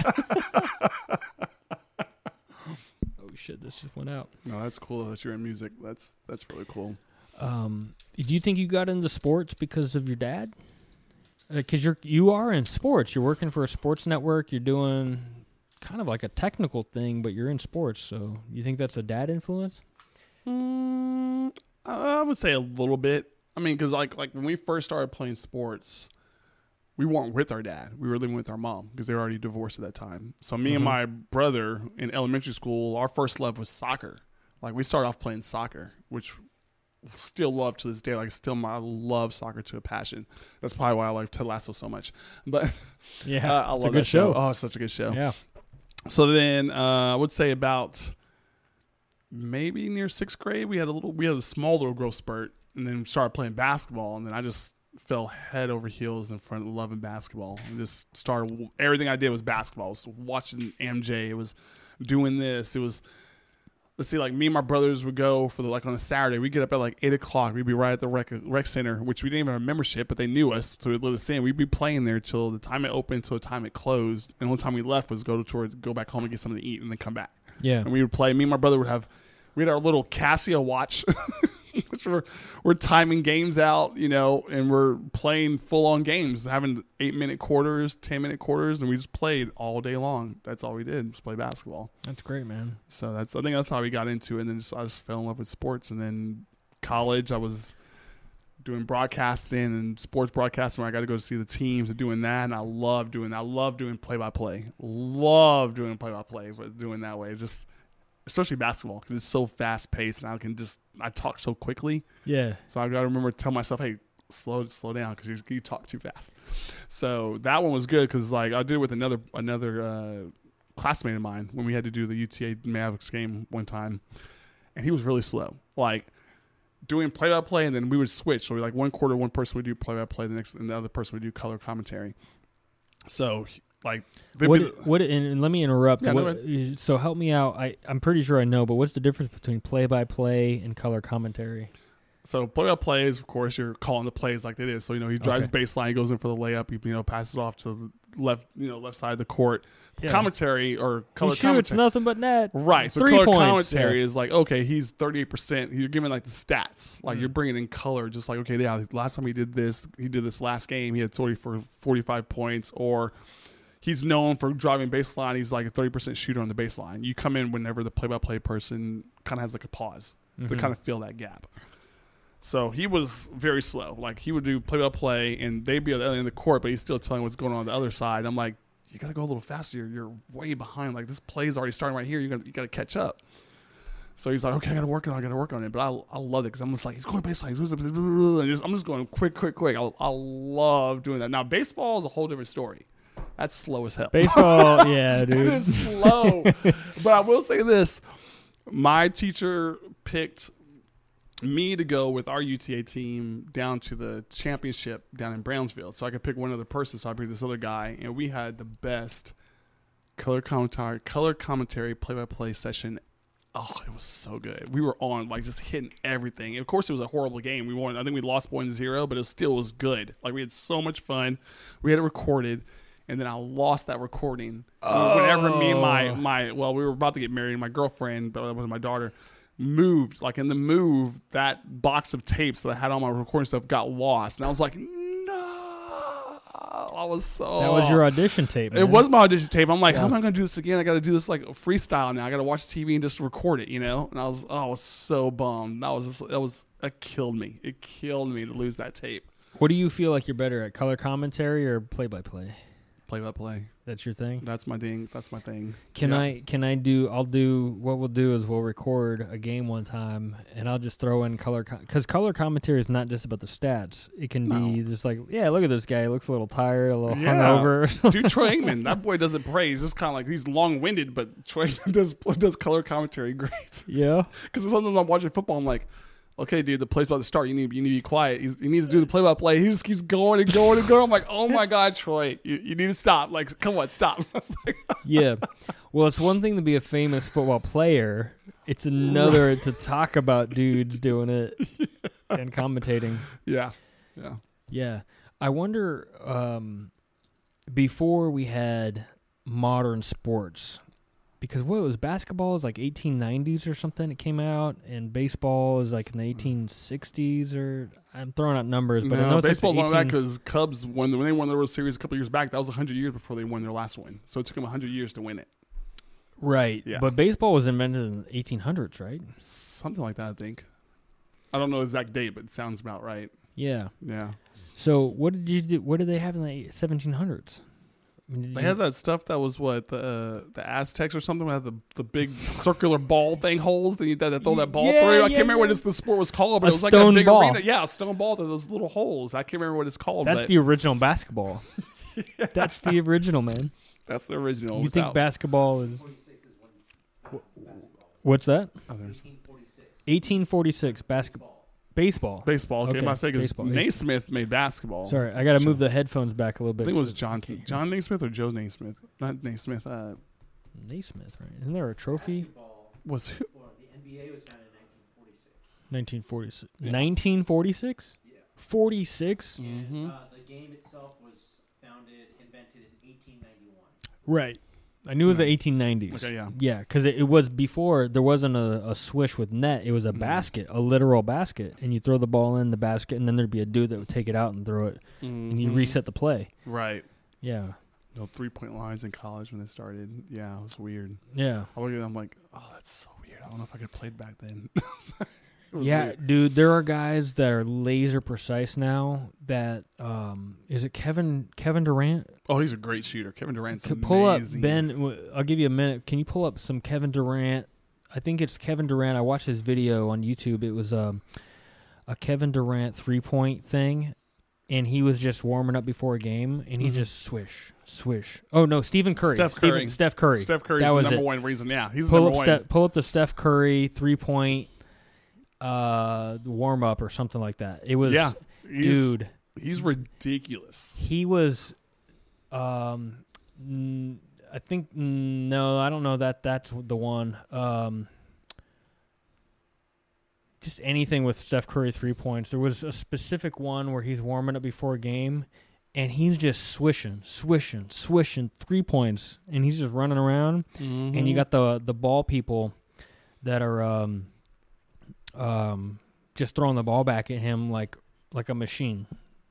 And it's like, dude, you are It's the muscle memory when you have that flip. I know exactly what it is. You shoot so many, your wrist just gets used to it. Just you just do it without even thinking. It's just like whoosh, whoosh, whoosh. And it's just like, this is it. Look at this guy. And he has a great shot. It's a quick release. And he knows it. Pop. It's just it's ridiculous. And you got a guy right there. Yep. I've seen this guy. The guy. Look at the guy throwing him. He's got kind of a gray hair. I've seen this guy in several videos. He just pops the ball. And he just works with Steph Curry. Boom. Mm-hmm. Look, he's stepping back. He's working his way to the half court. Yeah. Boom. It's ridiculous. He's working his way. Boom. Like just. I love that. And then he works his way back, and then he works his way forward, and he's like, yep, I'm getting my distances. He's just warming up. Boom. Never going to miss. Working his way up to the free throw. Yep. What's the free throw, the average? Boom. I love that high one. Bam! That was like my twin brother when he did a layup. That's it. Yeah. That's it. Oh, my gosh. That's crazy good. It's crazy good. It's great. I love basketball. What is that guy making per year? Oh, God, he's probably like close to $30 million a year. Yeah. If that's that doesn't include endorsements and everything else. It's so, it's what's amazing to me is a dude like that is making tens of millions a year. 45.78 million. There we go. What is it? 45.78 million. 45.7. That's rounded up. We're just going to call it 46 million a year to throw a ball into a hole. but he may throw a ball in a hole, but you got to think about how much attendance he draws the crowd in, because those games are going to be sold out. So, yeah, it's crazy. I'm not man. I know. More power to the guy, but Jesus, 45 million. I would take. Hey, give me $5 million a year. I'll do that. I don't care. I'll sit on the bench and be the biggest cheerleader you ever had. I'm sorry. Well, that's what happens, right? You get a group of guys, because he said 1891, the game's invented. Really becomes the NBA 1946. So starting out, you just get anybody that's willing to do that, right? Because everyone else is doing a job. Everyone's working a job or something, and you got a bunch of goofballs that are at the very beginning, and they're like, we're professional basketball players. And then you get a guy in there that's like, has way more acuity, hand-eye coordination, and can fucking nail that basket way better than these pros. Right. And you're like, wait a minute, there's somebody that's genetically predispositioned to gauging the physics, the trajectory of the weight of this ball with the air, the velocity, the distance, the size of the hole, the backboard, all that shit, right? Well, he's better. We're gonna pay him $100,000 a year. And then a guy comes out 3 years later, and he's a little bit better than that guy. And we're gonna pay him $150,000 a year, and it just keeps going and keeps going. And then, well, wait a minute, we're selling jerseys and hot dogs and beer and tickets and all that stuff, so we're gonna pay this next guy $300,000, and it just keeps going. So you're in the sports world. What are we seeing? What's this going to be? Is it going to continue to where we've got guys making $90 million a year on a contract? Like, is this not sustainable, right? Like, what do you see sports going? How do you see it going? It could be sustainable, I think. Yeah. It just depends, because you have broadcasting rights for the teams that have that. So broadcasting rights are going to keep increasing. You're going to think about the. What am I going on this? It was, of course, you're always going to have attendance, so you're going to have that one. You're going to have inflation. So I think teams are going to keep getting on that way, because you can think about Jerry when he bought the Cowboys for like several hundred million, not even $100 million, just like a several million dollars. I'd say it was pennies. Now he's worth what, $2-3 billion for that franchise, probably even more than that, I think. Of course, jerseys, advertising. You have. I mean, arenas are probably going to get bigger. They have to if you're going to make that kind of money. I mean, you can see it just keeps gradually going up and up and up, and it's ridiculous. And one of it's mainly is broadcast rights. Broadcast rights keeps going up like crazy. Is that a big revenue driver, you think? Yeah. Oh yeah, NBA they have a contract of how much they get for the broadcast. So people are commercials, advertising, commercials, all that stuff. And I think someone just signed a huge contract. I think it might have been somewhere in college football, if I'm not mistaken, with. Oh, who was it? It was someone. I don't remember who it is, but I just saw that like a couple of days ago, where their broadcast rights were ridiculous. I think it was like $900 million or something like that. So it's ridiculous. For how much time? I think it's like 10 years or something like that. So it's over a long period of time, but still it's a lot of money. But so next time when they renew that, it's going to even be higher, because inflation, all that sort of stuff, advertising dollars are going to be higher. It's just going to keep going up. But it's locked in, right? $90 million for 10 years, or right, I'm sorry, $900 million. Yeah, so basically, yeah, $9 million a year, basically. Or that's not right. 90 million a year. So it could be next when they do renew contracts, it could be 120 million. But how many commercials does that add up to? Like, what does that equate to? So I'm going to give you $900 million for 10 years, mm-hmm. and then how many commercials per game or per day? Well, that depends on the advertisers. They got to go out there and get the advertising dollars to come in, and then it just depends on that. And what is it's not 900 million for them because they're probably making way more than that 900 million. Whoever's the broadcasters or rights. So this is part of what their package is, what they get. Mm-hmm. So that's what they're doing. So like even the NBA and NFL, which NFL's ridiculous. Yeah, they have packages. They're just going to come out. You're going to have like was a perfect example, Amazon. Mm-hmm. Now they broadcast, or I think it was last year they put in that bid to broadcast every Thursday night game football for this season, which they do. Yeah. You can only watch Thursday night football on Amazon Prime. Right. That's it. Yeah. So now you have these more streaming rights. Netflix might get on that in one time a year. They're like, hey, we want every Monday night football. You can only see it on Netflix. That could happen. Yeah. But like I said, more of these streaming services can go in and bid, and it's just going to be ridiculous and ridiculous because they're going to probably be trying to outbid all these other bidders. Next thing you know, you're going to be watching Twitter with Elon Musk. I'm like, great. Elon Musk providing color commentary on the Raiders, the Las Vegas Raiders. We're good. Stick with your SpaceX. We're great. Yeah, that's it, man. You stick with rockets and cars. So, I mean... The sky's the limit. And then you also throw in this now, because let's say for some great reason, all 50 states go in and actually approve gambling in every single state. So now you can have live gambling on these games. So you can say, like I said, I think I was telling you earlier, this quarter, let's say Mavericks, this fourth quarter, we say Mavericks scored 20 points in this quarter. Bet on this right now. You have something that scrolls across the bottom of the screen that says, call this number, or if you have an app, it could even be an app, go into this app, bet $10 that you can win this bet, that they're going to score 20 points, or Luka's going to get 5 points, 5 assists, and 5 steals. You never know. It could be anything because it's like Las Vegas. You can put any gambling thing out there, and you're just going to do it in real time, though. So you have those advertising dollars, you have those betting dollars. Heck, sky's the limit. That's awesome, man. And there's so much money. What we have to acknowledge at the end of the day, this is all entertainment. Yeah. And I think I thought about this. I thought about like, what's the intention of this podcast? It's like, yeah, I want to entertain, I want to educate, but ultimately, it's a good time. It's just fun. We're recording some stuff. We're showing some highlights. We're looking at pictures of your dad with an afro sticking out of his hat. Like, it's a good time. People are having fun with it. Right. But for this to facilitate, I had to pay for equipment. Mm-hmm. I had to, we were having some old fashioned, so I bought whiskey, I bought the glasses, I bought the stuff, right? So there's some costs associated with this entertainment system that goes into people watching it and having a good time. Right. This is a skeleton crew compared to like what an NFL game looks like, or an NBA game, or even a college football game, or a basketball, or whatever, right? Baseball. Like the amount of money that goes into paying and setting up the structure for entertainment. Mm-hmm. So when I think about society, and it's like, why is entertainment so much of a driver for who we are as a people? It's like, we need food. Mm-hmm. We need water. We need shelter. We need, at the end of the day, if we go through those tiers of the hierarchy of needs, like at some point we need entertainment because we're going to be bored. If we establish a place to where we're safe, we're comfortable, we're healthy, we're provided for in terms of like hunting, gathering, agriculture, right, irrigation, sanitation, like all those basic needs are met. Well, what are we doing now? Because we spent all this energy building up a substructure of society to this certain point. And now what do we do with ourselves on a Thursday night or a Friday night? Mm-hmm.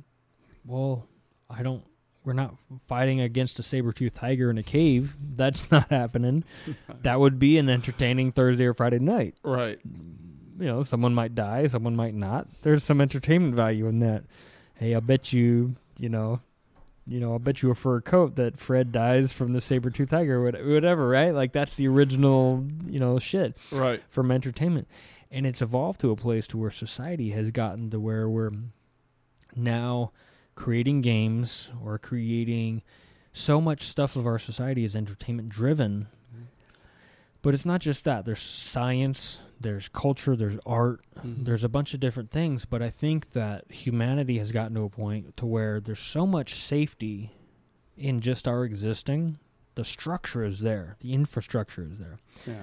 And to where we don't have to be scared for our own survival in general. Yeah. I know there's places in the world that's not the case, but in general, human survival is kind of a sure thing. So what do we do with our time now?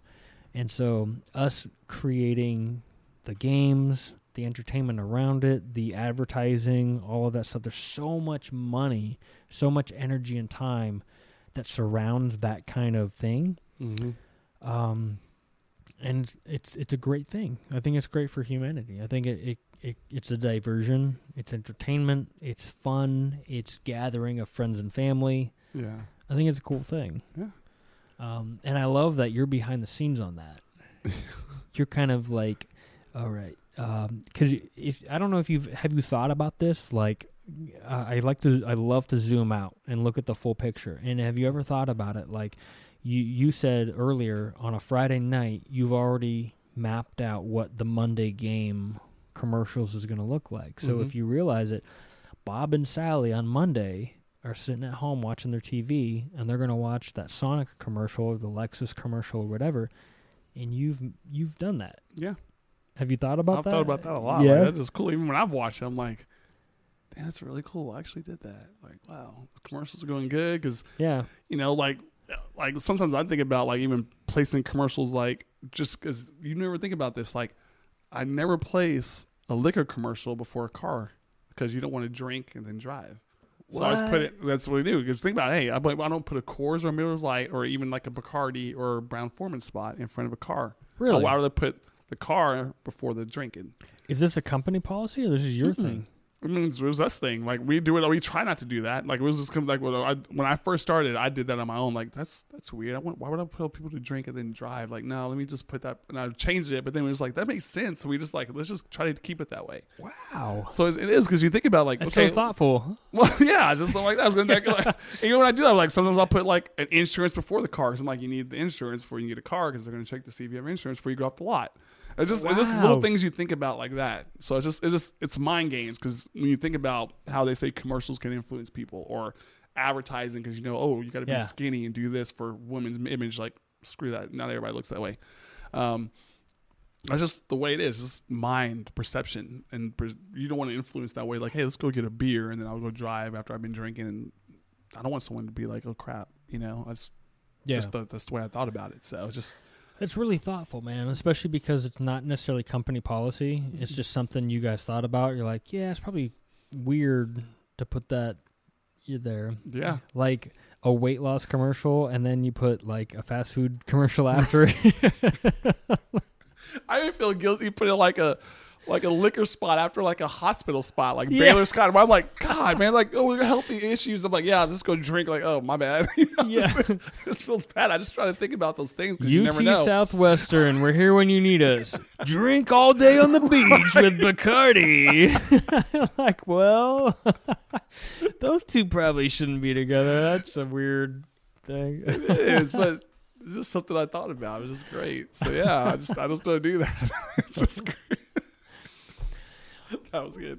Yeah. Well, I love that it's something you're not even being told to do. There's no corporate, you know, guidance coming down from that. You're just thinking like, it's probably a weird thing. If I was myself sitting on the couch, you know, what kind of message am I sending with these commercials and stuff? And yeah, it's funny when you see two oddly placed commercials next to each other. You're like, what was the guy thinking? And that is a weird programming choice. Right. Right. Yeah.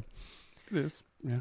One of my favorite commercials of all time is, it's not Rosetta Stone. It's some other language company. Like learn how to speak German or English or something like that. And it starts with this like German, like naval officer telling his new guy like,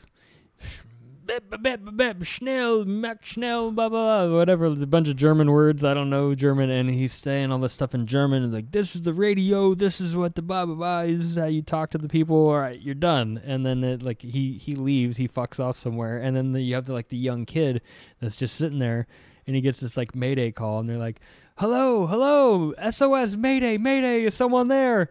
And the guy's like, it's in English. But the guy's German. And he's like, hello, this is the German Coast Guard. And he's like, we're sinking, help us, we're sinking, we need help. And he goes, hello, what are you sinking about? And then they go, hey, learn language, learn how to speak another language. Oh, I feel sorry for those guys that called him for that SOS. Yeah. Like, oh, you fucking idiot, we're sinking in a boat. Like, we're not thinking about anything. Good marketing, though. Yeah, it's a great commercial. Yeah. I love commercials like that. Yeah, they're thoughtful ones that were like, oh, yeah, we should have probably thought that better. Yeah. Yeah. Learn that. Highlights the language differences. Right, right. Highlights exactly the ultimate, like, worst case scenario why you would need to understand language. Yeah. Because you're about to die. You're about to sink. Yeah. In the ocean. Sorry. Gone. Sorry. Yeah, exactly. Oh, man, that's great. Well, that's cool, man. I think it's really cool that you you had this journey. Like, your dad was a professional athlete. You got into sports kind of in another way. Mm-hmm. Like, you played sports. You and your brother did. And you got into, like, the technical broadcasting angle of stuff. And all through the whole thing, it's like you're this, like, upbeat, positive dude, maintaining the philosophy. Yeah, it's fun. It's cool stuff. It is. Yeah. What are you doing when you're not doing the stuff? Because I imagine this is like a kind of a 40-hour-a-week job. Oh yeah. What's the hobby stuff? What are you doing when you're not there? I mean, playing sports, of course. We're on a softball team right now, so that's a good thing. Okay. We play every Friday. Yeah. So, and then I know we want to start another basketball team at Bally Sports, like another employee basketball team that we did before COVID hit. And would you play against other broadcast teams or something? No, I wish we did. Yeah. That would have been freaking amazing, but no. We're playing against ESPN. I know, right? Like, we're going to whoop y'all's butts. Yeah. Yeah. Play da-na-na when we see our highlights. I'm no, it's just at the field house in Grapevine. Just regular people that come and play there. So that's about it. I need to get that started again. Other hobbies, I like to DJ. So yeah, you told me about this. So yeah. You've DJ'd like a bunch. Like, what are you doing? Yeah, I'm on equipment and everything. So what? I've DJ'd tons of weddings. I've done parties. I did a quinceañera. That was kind of cool. I was kind of like, I ain't got no. I'm not trying to be mean or anything, but I don't have any Mexican music, so I'm like, you got to give me some hints. So they gave me a whole bunch of stuff. I'm like, okay, I downloaded it and got all the stuff I needed to get and played it, and it was awesome. Like, they rocked out, so it was great. What are you scratching records? Like, what is DJ? Well, I know that's so obnoxious. I'm so sorry. I don't know. What does DJing look like in 2022? Like, I don't have a. To me, it just feels like a guy that hits play on the thing. But what's DJing look like? No, I mean, it's digital now. I mean, everything you can have on your laptop, and you just mix it with the mixer. You know, you get your board, and you can fade in things in and out. You can reverse or reverb, and all the stuff you want to do is just right there on your computer. Or you have a little what do you call it? Like a launch pad? No, I'm going blank on the term. Whatever, soundboard or whatever you have on there. But mine's just that way. Everything's on a little USB. And then I have the program that I use for it's just called Mix. Okay. And I can get all the songs on there, and I just drag up there, and there's 4 little things, and I can just fade it in, fade it out, get all the stuff, scratch it if I need to, do all that stuff on there. It's easy now. Yeah, you see me. You want to keep on top because you got to know when the song's about to end. You don't want to be like having pauses. So you got to keep on like, okay, there it is. And it counts down. And you know you can fade this one in and get everything back. It's just It's easy now. It's very, very easy. Really? Everybody makes it look hard, but it's easy. Yeah, well, you if you go to, like, we've been to EDM shows and stuff, and you look at the DJ, and it looks like he's doing a whole bunch. It looks like he has a seizure up there. Like, he's just having these, like, moving around a bunch and everything. I'm like, you're just hitting play on a set that you pre-recorded, man. Like, right. That's how I think about it. Well, those guys, they have, like, a whole array of just mixers and everything, so they probably are doing a lot. Like, but they know they probably done it at home and practiced it, where they know I gotta get this song, I get this on. And sometimes it even looks like me, because I'm like, oh crap, I gotta get this song on. What song is actually going to complement this next one? Because you don't want to go like a really to another. It's just very slow, and you're like, wow, I was an upbeat crowd. Now they're all leaving the floor because it's like super slow. Like, you want to kind of bring it down gradually into that, and then you bring it back up. Yeah. So that's what I do. So, like, even when I start off for weddings, I start off with stuff that's like maybe the 70s and 80s, because you got the older crowd that are going to leave early. So you want to get them on the dance floor first. They do.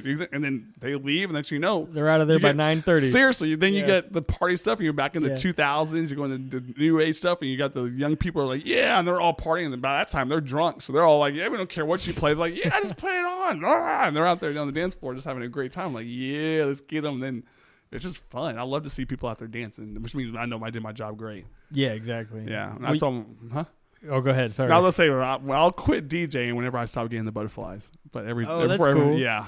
So right now I still get butterflies every time. What are the butterflies? What is that? Just nervous, because I want to make them have a great wedding. I don't want them to have a bad experience with me DJing. Like, I want your crowd to dance. I want y'all to dance. Yeah. And it's always like, I think I want to do a good job for you, because you are paying me, but I want you to have a good experience as well. And when I have that time when I'm like, I don't care, I'm like, I need to stop doing this. So, yeah.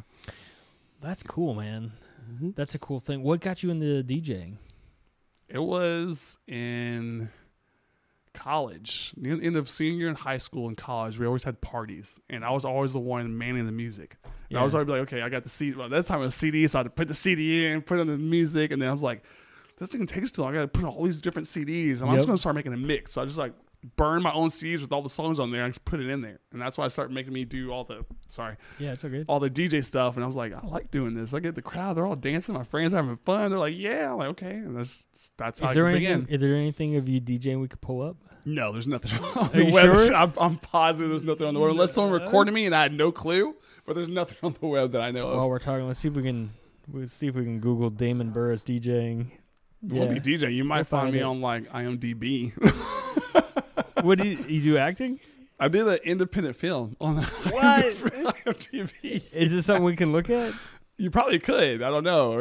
I can't remember the name of it. It's something with zombies. It was a long time ago, like a very long time ago. So Damon Burris, IMDb zombies. Oh, what was it called? Before we do it, because my friend that I did it with, he was like, he's my best friend that I've known since I was like maybe 5 or 6. Mm-hmm. He was one of the main actors in there, and he kind of got me in there as an extra. And see, this zombie camp out. And it was something with zombie camp out. Yes. So they filmed everything. Is there a YouTube? Like, is there a video of this? Yeah, there's an extra. Well, you can watch the movie. Donut eating grip. Go back to. Go back to IMDb. I was the grip. I was the donut eating grip. Put this up on the screen on the craft services. Picture. That's what it was. Is it that you were filming a movie in the movie? Well, no, I wasn't filming anything. I was just I was a zombie, and then I was also like part of the craft services. Zombie camp out movie trailer. So that's it right there. Pull this up. This is great. And my friend John Davis is one of the. Can you present this, Ben? Oh, the quality is so low. Oh, my God. Is the picture-in-picture on? Yeah. Oh, this just looks like a porn film, man. Were you in a porn? No, I swear to God, it was not a porn film at all. So that's my friend John Davis right there. So that was him. That was in this. Are you in this trailer? Do you know? I don't know if I am. I might be. If I do, I'll show you. It's so grainy. Oh, this was like, what is that, 16, 15 years ago? So it wasn't like the quality we have now. Look at this. It's so bad. And bikinis.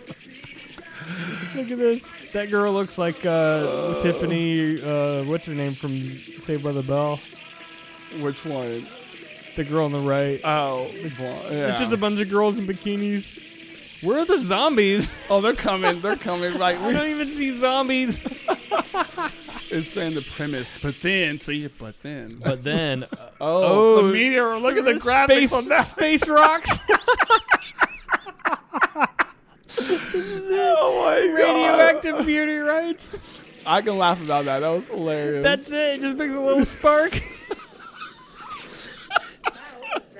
Wow, what was that? It's something that should have blown up the whole fucking city. Seriously. Just little sparks. Look at his hand. Oh, man. Shit. This is so great. Oh, he's coming out of the ground. Yes. Oh, it reanimated all the dead people. Yep. We even had squibs on us. Oh, that was me. You missed it. It was like hair on the back of it. That's okay. Go back. Can we find him? Even that guy in the yellow shirt. Like, who was it? Where is it? So coming up right there. That's me right there. Oh, there you are. Yeah, I remember that because I was eating. You became a zombie. I was a zombie. Well, I was a zombie from begin with. Oh man, my that's God. Great. It was freaking hilarious. Oh, jeez. All right, that's enough of that. Yeah, it's too much. It's too much. I laugh at that because I think it's funny as hell. Like, they had a whole premiere and everything in Dallas about it. It was great. Oh, man, that's a good time, man. 2002. Jesus. There we go. Yeah. I told you it was a long time ago. It was a long time. Oh, my God. Dude, I joined the military in 2002. Oh, wow. That's crazy. That's what I was doing when you were in the military. And you were being a zombie in a movie. That's so wild, man. Lake Lewisville. That's where it was at. Oh, it was filmed there? Mm-hmm. Wow, man. Over there, yeah. That's cool. Yeah. Do you ever get out of DFW for the not podcasting but the sportcasting stuff, like what is that called? Program management? What's the field that you're in? Traffic. Okay.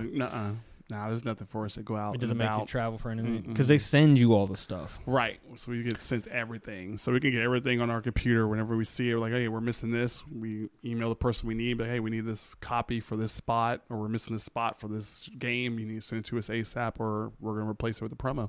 What's the bandwidth speeds that you guys are dealing with? Like, because these are big commercials, right? I mean, they're like several gigabytes each, I imagine. Yeah, well, they're not sent to us. They're sent to our main hub in Atlanta. So they let us know that they have that commercial in-house. And when they do, we're like, okay, cool, we can put it on our log. I mean, it's sitting on the log in our first place. So if they're missing the copy, they'll email the AE, but they copy us so we know what's going on. And what's the AE? The account executive. Okay. The salesperson. So, and if they can't get to their buyer, whoever it is, and say, hey, we need this copy delivered to them before our deadlines, then we take that spot off and replace it with a promo. What's a promo versus a paid like advertising person? Promo is just something that could be like advertising, like, oh, Mavs game is tomorrow, or Boys and Girls Club of this. Just a promo, just something non-profit. Yeah, non-profits, just non-commercial stuff. Basically, it could be anything. Yeah. Can non-profits subscribe to that sort of thing? So, hey, I'm a non-profit. I got this program. I'm doing a bunch of stuff. And just throw me in whenever you got an opening? Is that the... Well, that'll still be advertising. You still have to pay for it. They still pay for it? Yeah, okay. So you could do something like an ROS spot, which is a run and schedule, which is cheaper, which is basically you make a spot. It doesn't have to be like in a live sport game. It could be in any show, but it can run between like 6A to 6P. You just put it in any show that you can between that time. Oh, wow. So that's why it's called an ROS, so run and schedule. So, yeah. Wow, so it could run anytime. Mm-hmm. Like everybody's driving home, but it's running, and no one's necessarily sitting there watching it. Right, so we could place that 6 a.m. show at 6:15 in the morning and be like, your spot ran. It's still there. It may cost you $20, but it's there. It ran. Oh, really? Yeah. Spots will run $20? Well, I mean, if you, like, let's say they have a contract. Cheap. Well, if you have a contract and you're like, okay, I want to do 100,000, but I want this many spots per week, and then they got to break it down per week to up to 100,000, so it comes out to maybe $20 because you may be running maybe 30 or 40 spots a week. Yeah. So yeah. Are there guidelines on what can and can't be run? Like, can I just be like, "Hey, man, here's my ball sack," and they just no, because we have stuff on there for was it mail enhancement? They can only run usually after midnight. Oh, really? So yeah. Mail enhancement can only run after midnight. Most of the time they want to run after midnight. Or if it's is it like a Cialis kind of Viagra thing? Is that what you're talking about? Right, okay. Like that. Or it can run maybe earlier, but it can't be in like live sports, definitely not high school or college. So there's stipulations on that. Except for we don't run liquor in any high school stuff at all. Right. Or college. Beer you can run in college. You can run beer ads in college. But not liquor. But not liquor, right. Because that matters. I guess they don't want those college kids getting liquored up faster. Dude, they can handle beer for a little bit, but liquor, Dude, I'm a sophomore in college. I'm drinking liquor, whether you advertise that to me or not. Right. That doesn't matter. That's dumb. That's dumb. That's just the way it is. What else? What's another thing that they don't allow? You got mail enhancement, liquor. I mean, some shows you can't run gambling spots in or casino spots, of course. Of course, that's definitely high school or college. You can't do that. Mm-hmm. I'm trying to think of any stipulations. I mean, there's not really any stipulations. This is like a certain show that doesn't want things broadcast within there because their advertising dollars are like competition. Could be like a fishing show. We have fishing shows that don't want any like certain other bait stuff to go in there. So they have this long list of stuff that they can air like that cannot air in that show. So yeah, but we don't really advertise any of that stuff, so we're good. So, yeah. I mean, how often is a bait commercial coming on? Like, use my worms. Not really much at all. I can't think of the last time I even had a bait commercial. So. I make rope. Yeah. Come. There we go. Look at my rope commercial. And then there's like a climbing video that's like, we don't like that rope company. We want a different thing. I mean, I can't think of anything else besides just, you may like have an advertiser that bought out something like Jack in the Box usually buys out high school. So you can't run any other fast food in there. You're kidding. Jack in the Box. Yeah. We have certain advertisers that buy just high school shows. So we're dealing with the state football championship for Lewisville High School. Mm-hmm. No one can run except Jack in the Box. You can't have Chick-fil-A, McDonald's, or anything. Nothing. Wow. Just that. That's it. That's wild, man. Yeah. They bought it out, so they get the rights. Well, this is weird because how many high schoolers do they think is actually watching this football game? Like, most high schoolers are going to be at the game or just not even involved. Right. But then you have, like, maybe some parents that maybe not going to make it or grandparents or siblings or something like that. But, I mean, like, on Fridays, we have a whole Football Friday show that's usually, is it 4 hours? It's either 3 or 4 hours. So, yeah, it's a long show. So it just tells you all the football games that are going on in high school throughout the state.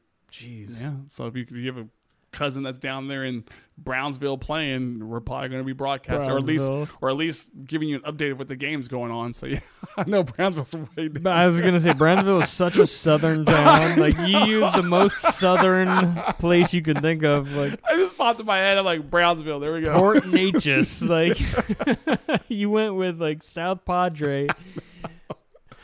Yeah. If y'all know where Brownsville is, it's like the tip of Texas and the bottom's like 8 hours away south. It's down there, man. Yeah, it's a long drive. Brownsville, man. Isn't there there's a bunch of Brownsvilles, right? There's a Brownsville. I was thinking Brownsville, Florida.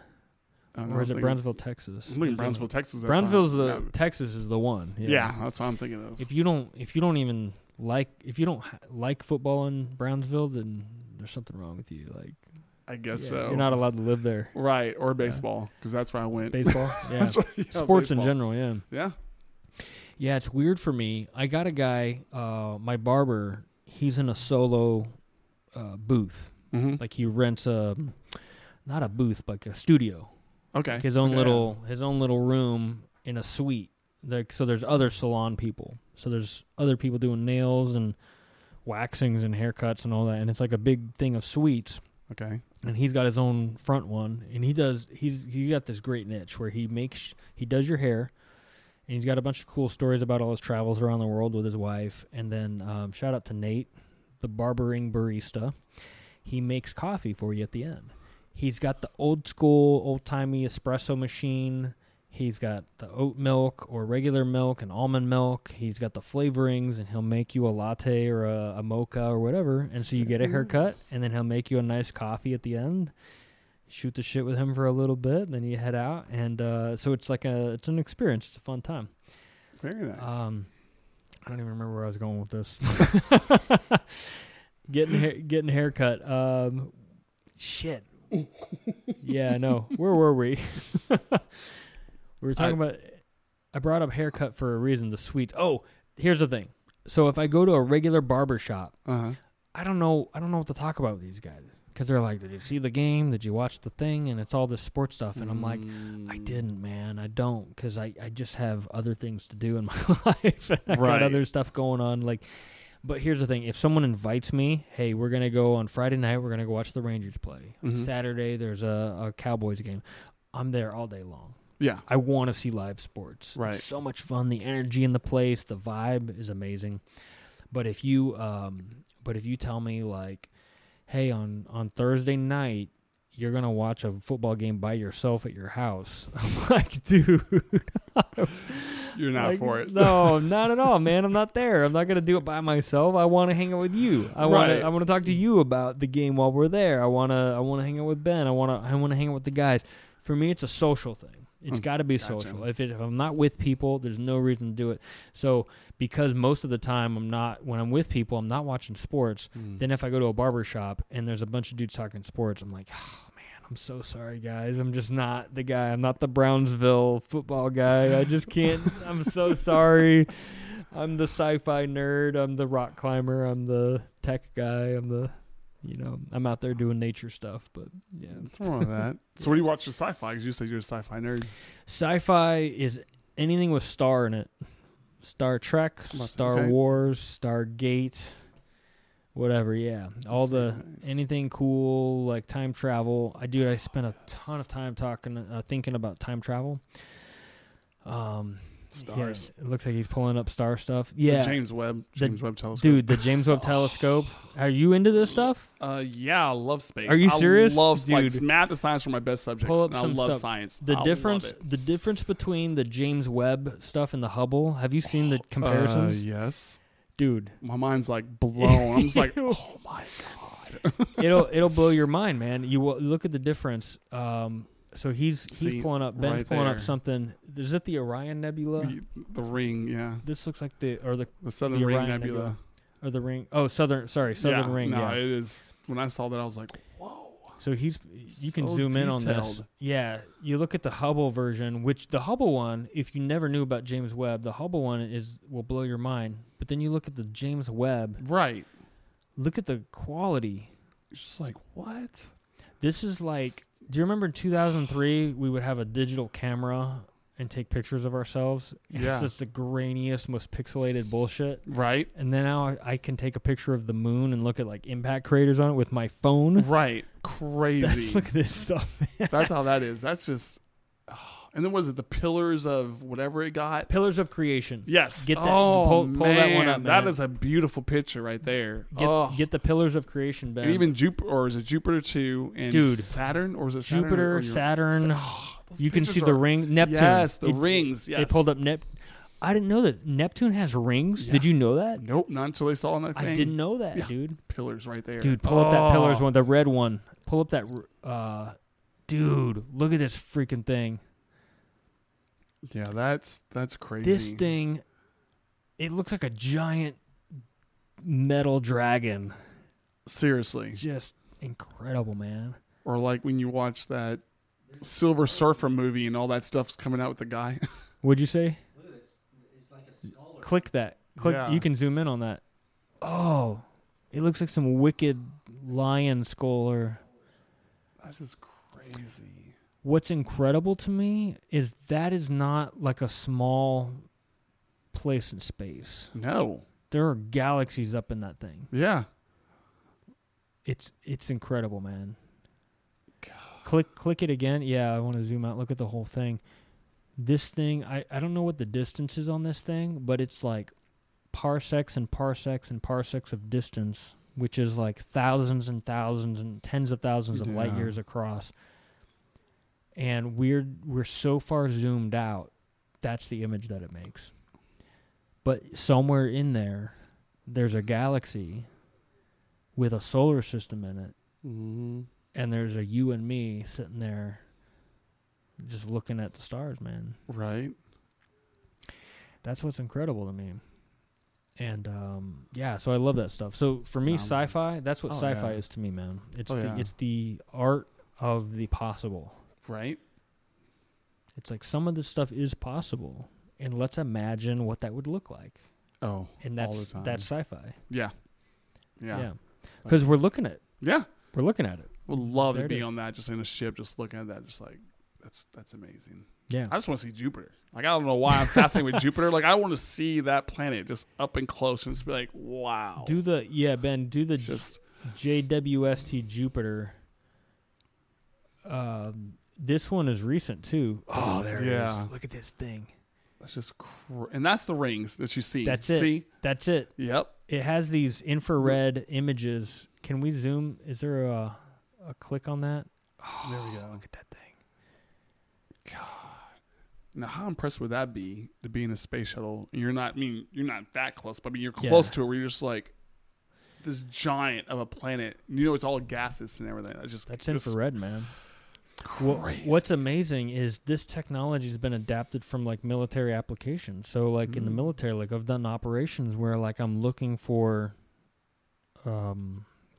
targets of opportunity, right? And there's like, and you can see little white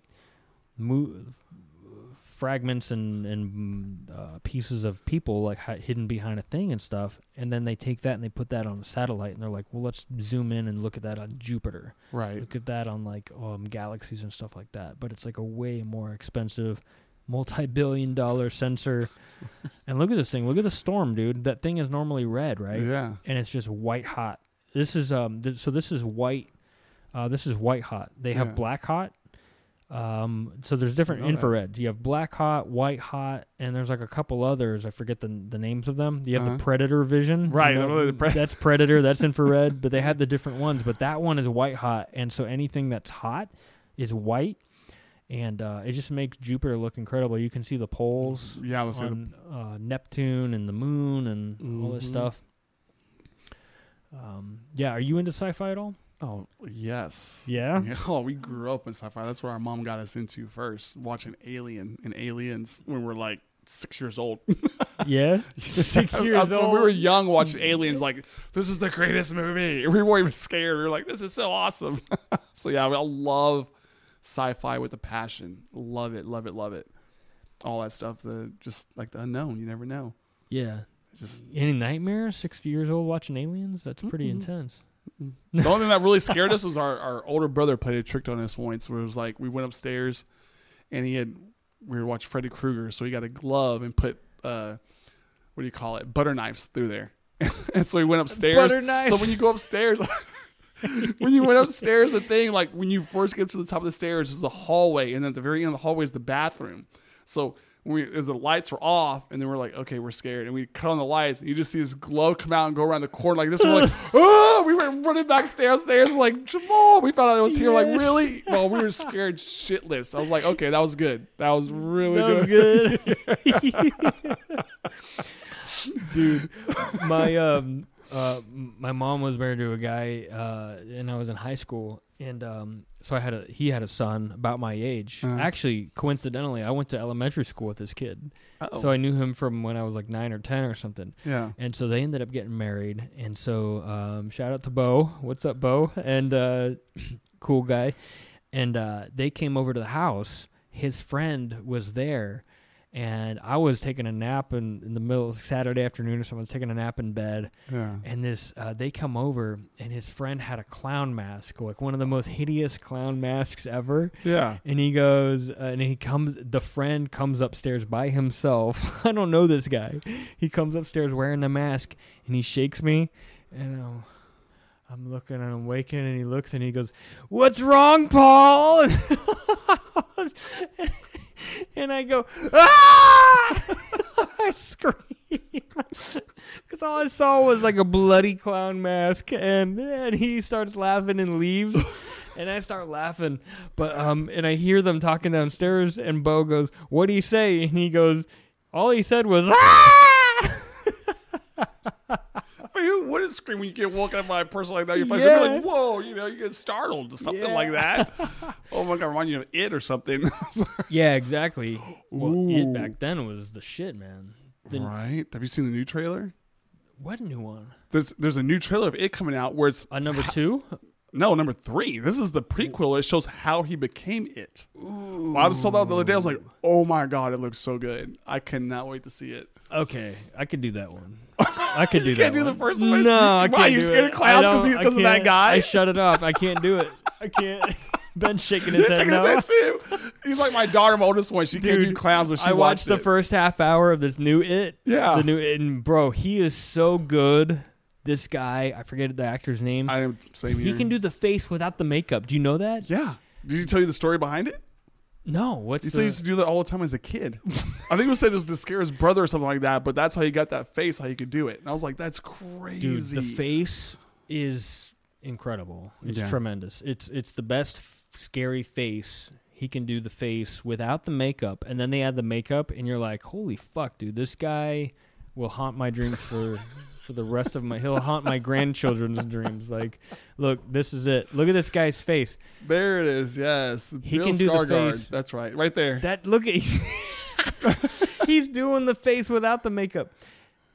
No, they've got one where he's really cranking it up. Can you hit the images link? They got one. There's one. That one's pretty good. I mean, there's one where he really cranks it on in like one of the interviews or something. Oh man, they don't even need CGI on this guy. No. He's just got the facial structure, like the cheek density. That one? That's it. Oh, that's the one. Man, he does pull that one up. So good. Maximize that. What's his name again? Bill Skarsgård. Look at the lip, the bottom lip, man. But imagine that face look at you across like we're eating dinner or something and be like, fuck whoa, no. I'm out. Check. Hey, yeah, look at his face. You know what he's saying? He's like, hey, you know what I was thinking later, honey? We could go back and I could do some things with you later. Oh my God. Dude, yeah, he can't do that face to his girlfriend or wife or something. I don't know if he's married. Right? Yeah. I don't know if he's married or not either. Dude, so there's a third one. There's a third one. Okay. But I don't think it comes out till 2024. And it's a prequel. It's a prequel. I got showing how he became Pennywise. Oh, that I could do that. Yeah. I could do that. You know what? It would help because I watched this new one by myself. And I was like, nope, I'm done. Like, I can't. He pulled the kid in. He ate the kid's arm. The bread balloon and the sewer thing. He ate the kid's arm, and I was like, oh, nope. Not by myself. It was the same thing in the original. I know, not by myself. But, of course, it wasn't as graphic. Yeah, this new one was way intense, man. They really did a good job. Oh, they did a great job. Enough so that I couldn't watch it. Oh, my God. Enough so I couldn't even watch it, yeah. What is it? I'm sure. Ben's getting scared. He's like, no, I'm going to have nightmares too. Even watch it. What's the latest movie that's like a big deal for you? That was scary? No, just in general, like an awesome movie. Because I know you're a big movie buff. I am. Let's see. The last one that was really good. Barbarian was good. Yeah, who was in that one? It has... Oh, I don't know the names because I don't think it was any big-time actors in that one. Okay. But it's a real, like, a lot of people have been talking about it. It's a scary movie. Yeah. But I'm not going to say anything because it's too easy. It's a horror movie? Yeah, it's a horror movie. It's too easy to give the storyline away. Are you a big horror movie fan? Oh, easily. Yeah? Horror, scary, yes, all that stuff. And I got my older daughter into it because she loves horror movies. Like, her favorite series is The Conjuring. She loves the Conjuring series. She loves it. Your daughter's 19? Yeah, the 19-year-old. Yeah, okay, she loves watching scary movies. You know what's weird? My daughter's 13. She loves scary stuff. And I'm like, where did you get this from? Like, your mom and I don't really subscribe to this sort of thing. She's really into scary stuff. She wants to be scared. She wants to watch all this weird stuff. And I'm like, you're only 13. I can't do that with you. Like, I can't. You're my little sweet little baby girl. I don't want to do that. So how old was your daughter when she got in the horror stuff? Oh, she was young. Yeah, she was really young. I can't remember the first scary movie we watched together, and I'm trying to remember. I couldn't let my son watch it because he would get too scared and then run in and sleep with me in the room, which I'm like, it's fine. I understand, dude. You can't watch it with us. Yeah. But what was it? It was with her friend, and they wanted to watch some weird scary movie. I can't remember what it was, but I watched that. But her friend is hilarious because she jumps at every little thing. It doesn't even have to be scary. She jumps, and then she buries her head in my daughter's lap. Like, oh, I don't want to see this. I'm like, well, why do you want to watch it, Lainey? I just want to watch it. Okay, whatever. You can do it that way. But no, she's seen, like I said, The Conjuring, Insidious. What's the other series of ones that's like this? It's just a whole bunch of horror movies that we love to watch. And now she's all like, that wasn't scary. I'm like, really, Michaela? No. That wasn't scary. Whatever. You need something scary. I'm like, okay. But she's scared of clowns, so it took her a while to watch that one. Has she watched Killer Clowns from Outer Space? No, I didn't. She probably laughed at that, though. I love that movie, but it's probably laughed at it. Yeah. At this point, it'd just be funny. Yeah. But that's a real movie, man. It is. That scared the shit out of me as a kid. Popcorn. Oh, my God, dude. The cotton candy and everything. You get caught up in a cotton candy web. Like, who thought of that? Someone was on some bad drugs at that to come up with that script. Right? I mean, it's a cult classic. Huh? What? Yeah, okay, yeah, I know. No worries, yeah, man. we're at the. It's a school night, so yeah, it is. I know. I was like, well, my son just has to log in the morning, so I know, right? Yep. Yeah. You know. Well, hey, man, this was fun. I'm glad we did this. Man. I know. Yeah. I'm glad you invited me. This is awesome. I loved it. Glad to have you. Yeah. Yeah. Let's do it again sometime, man. Definitely. This is definitely. I'd love to have a. Big round, dude. I want to do. Yeah, so I've got the 4 microphone stands. Yeah. I just need 2 more microphones and I need to get the bigger adapter thing. Yeah. And then we can do 4 dudes sitting around drinking, smoking cigars. That would be great. That would be great. That'll be a fun time. That would be a great time, right? Let's do it, brother. Yeah, definitely. Invite me anytime. I'll be here. Always, anytime. I don't mind that. That traffic, I'll stay in the traffic to get over here, man. I'm like, I'll be late, but I'm there. I'm coming. You know. Yeah, we'll do it at a time when it's better. Like, yeah, on a weeknight at 6:00 is tough. It's everyone's racing and stuff like that. So I work from home, so luckily I don't have to deal with that. But we'll set a better time. Yeah, no worries. I still enjoy this time. I was still here. So it was great. Fun, I enjoyed it, man. All right. Thank you so much. All right. See you, man. All right, man. Bye.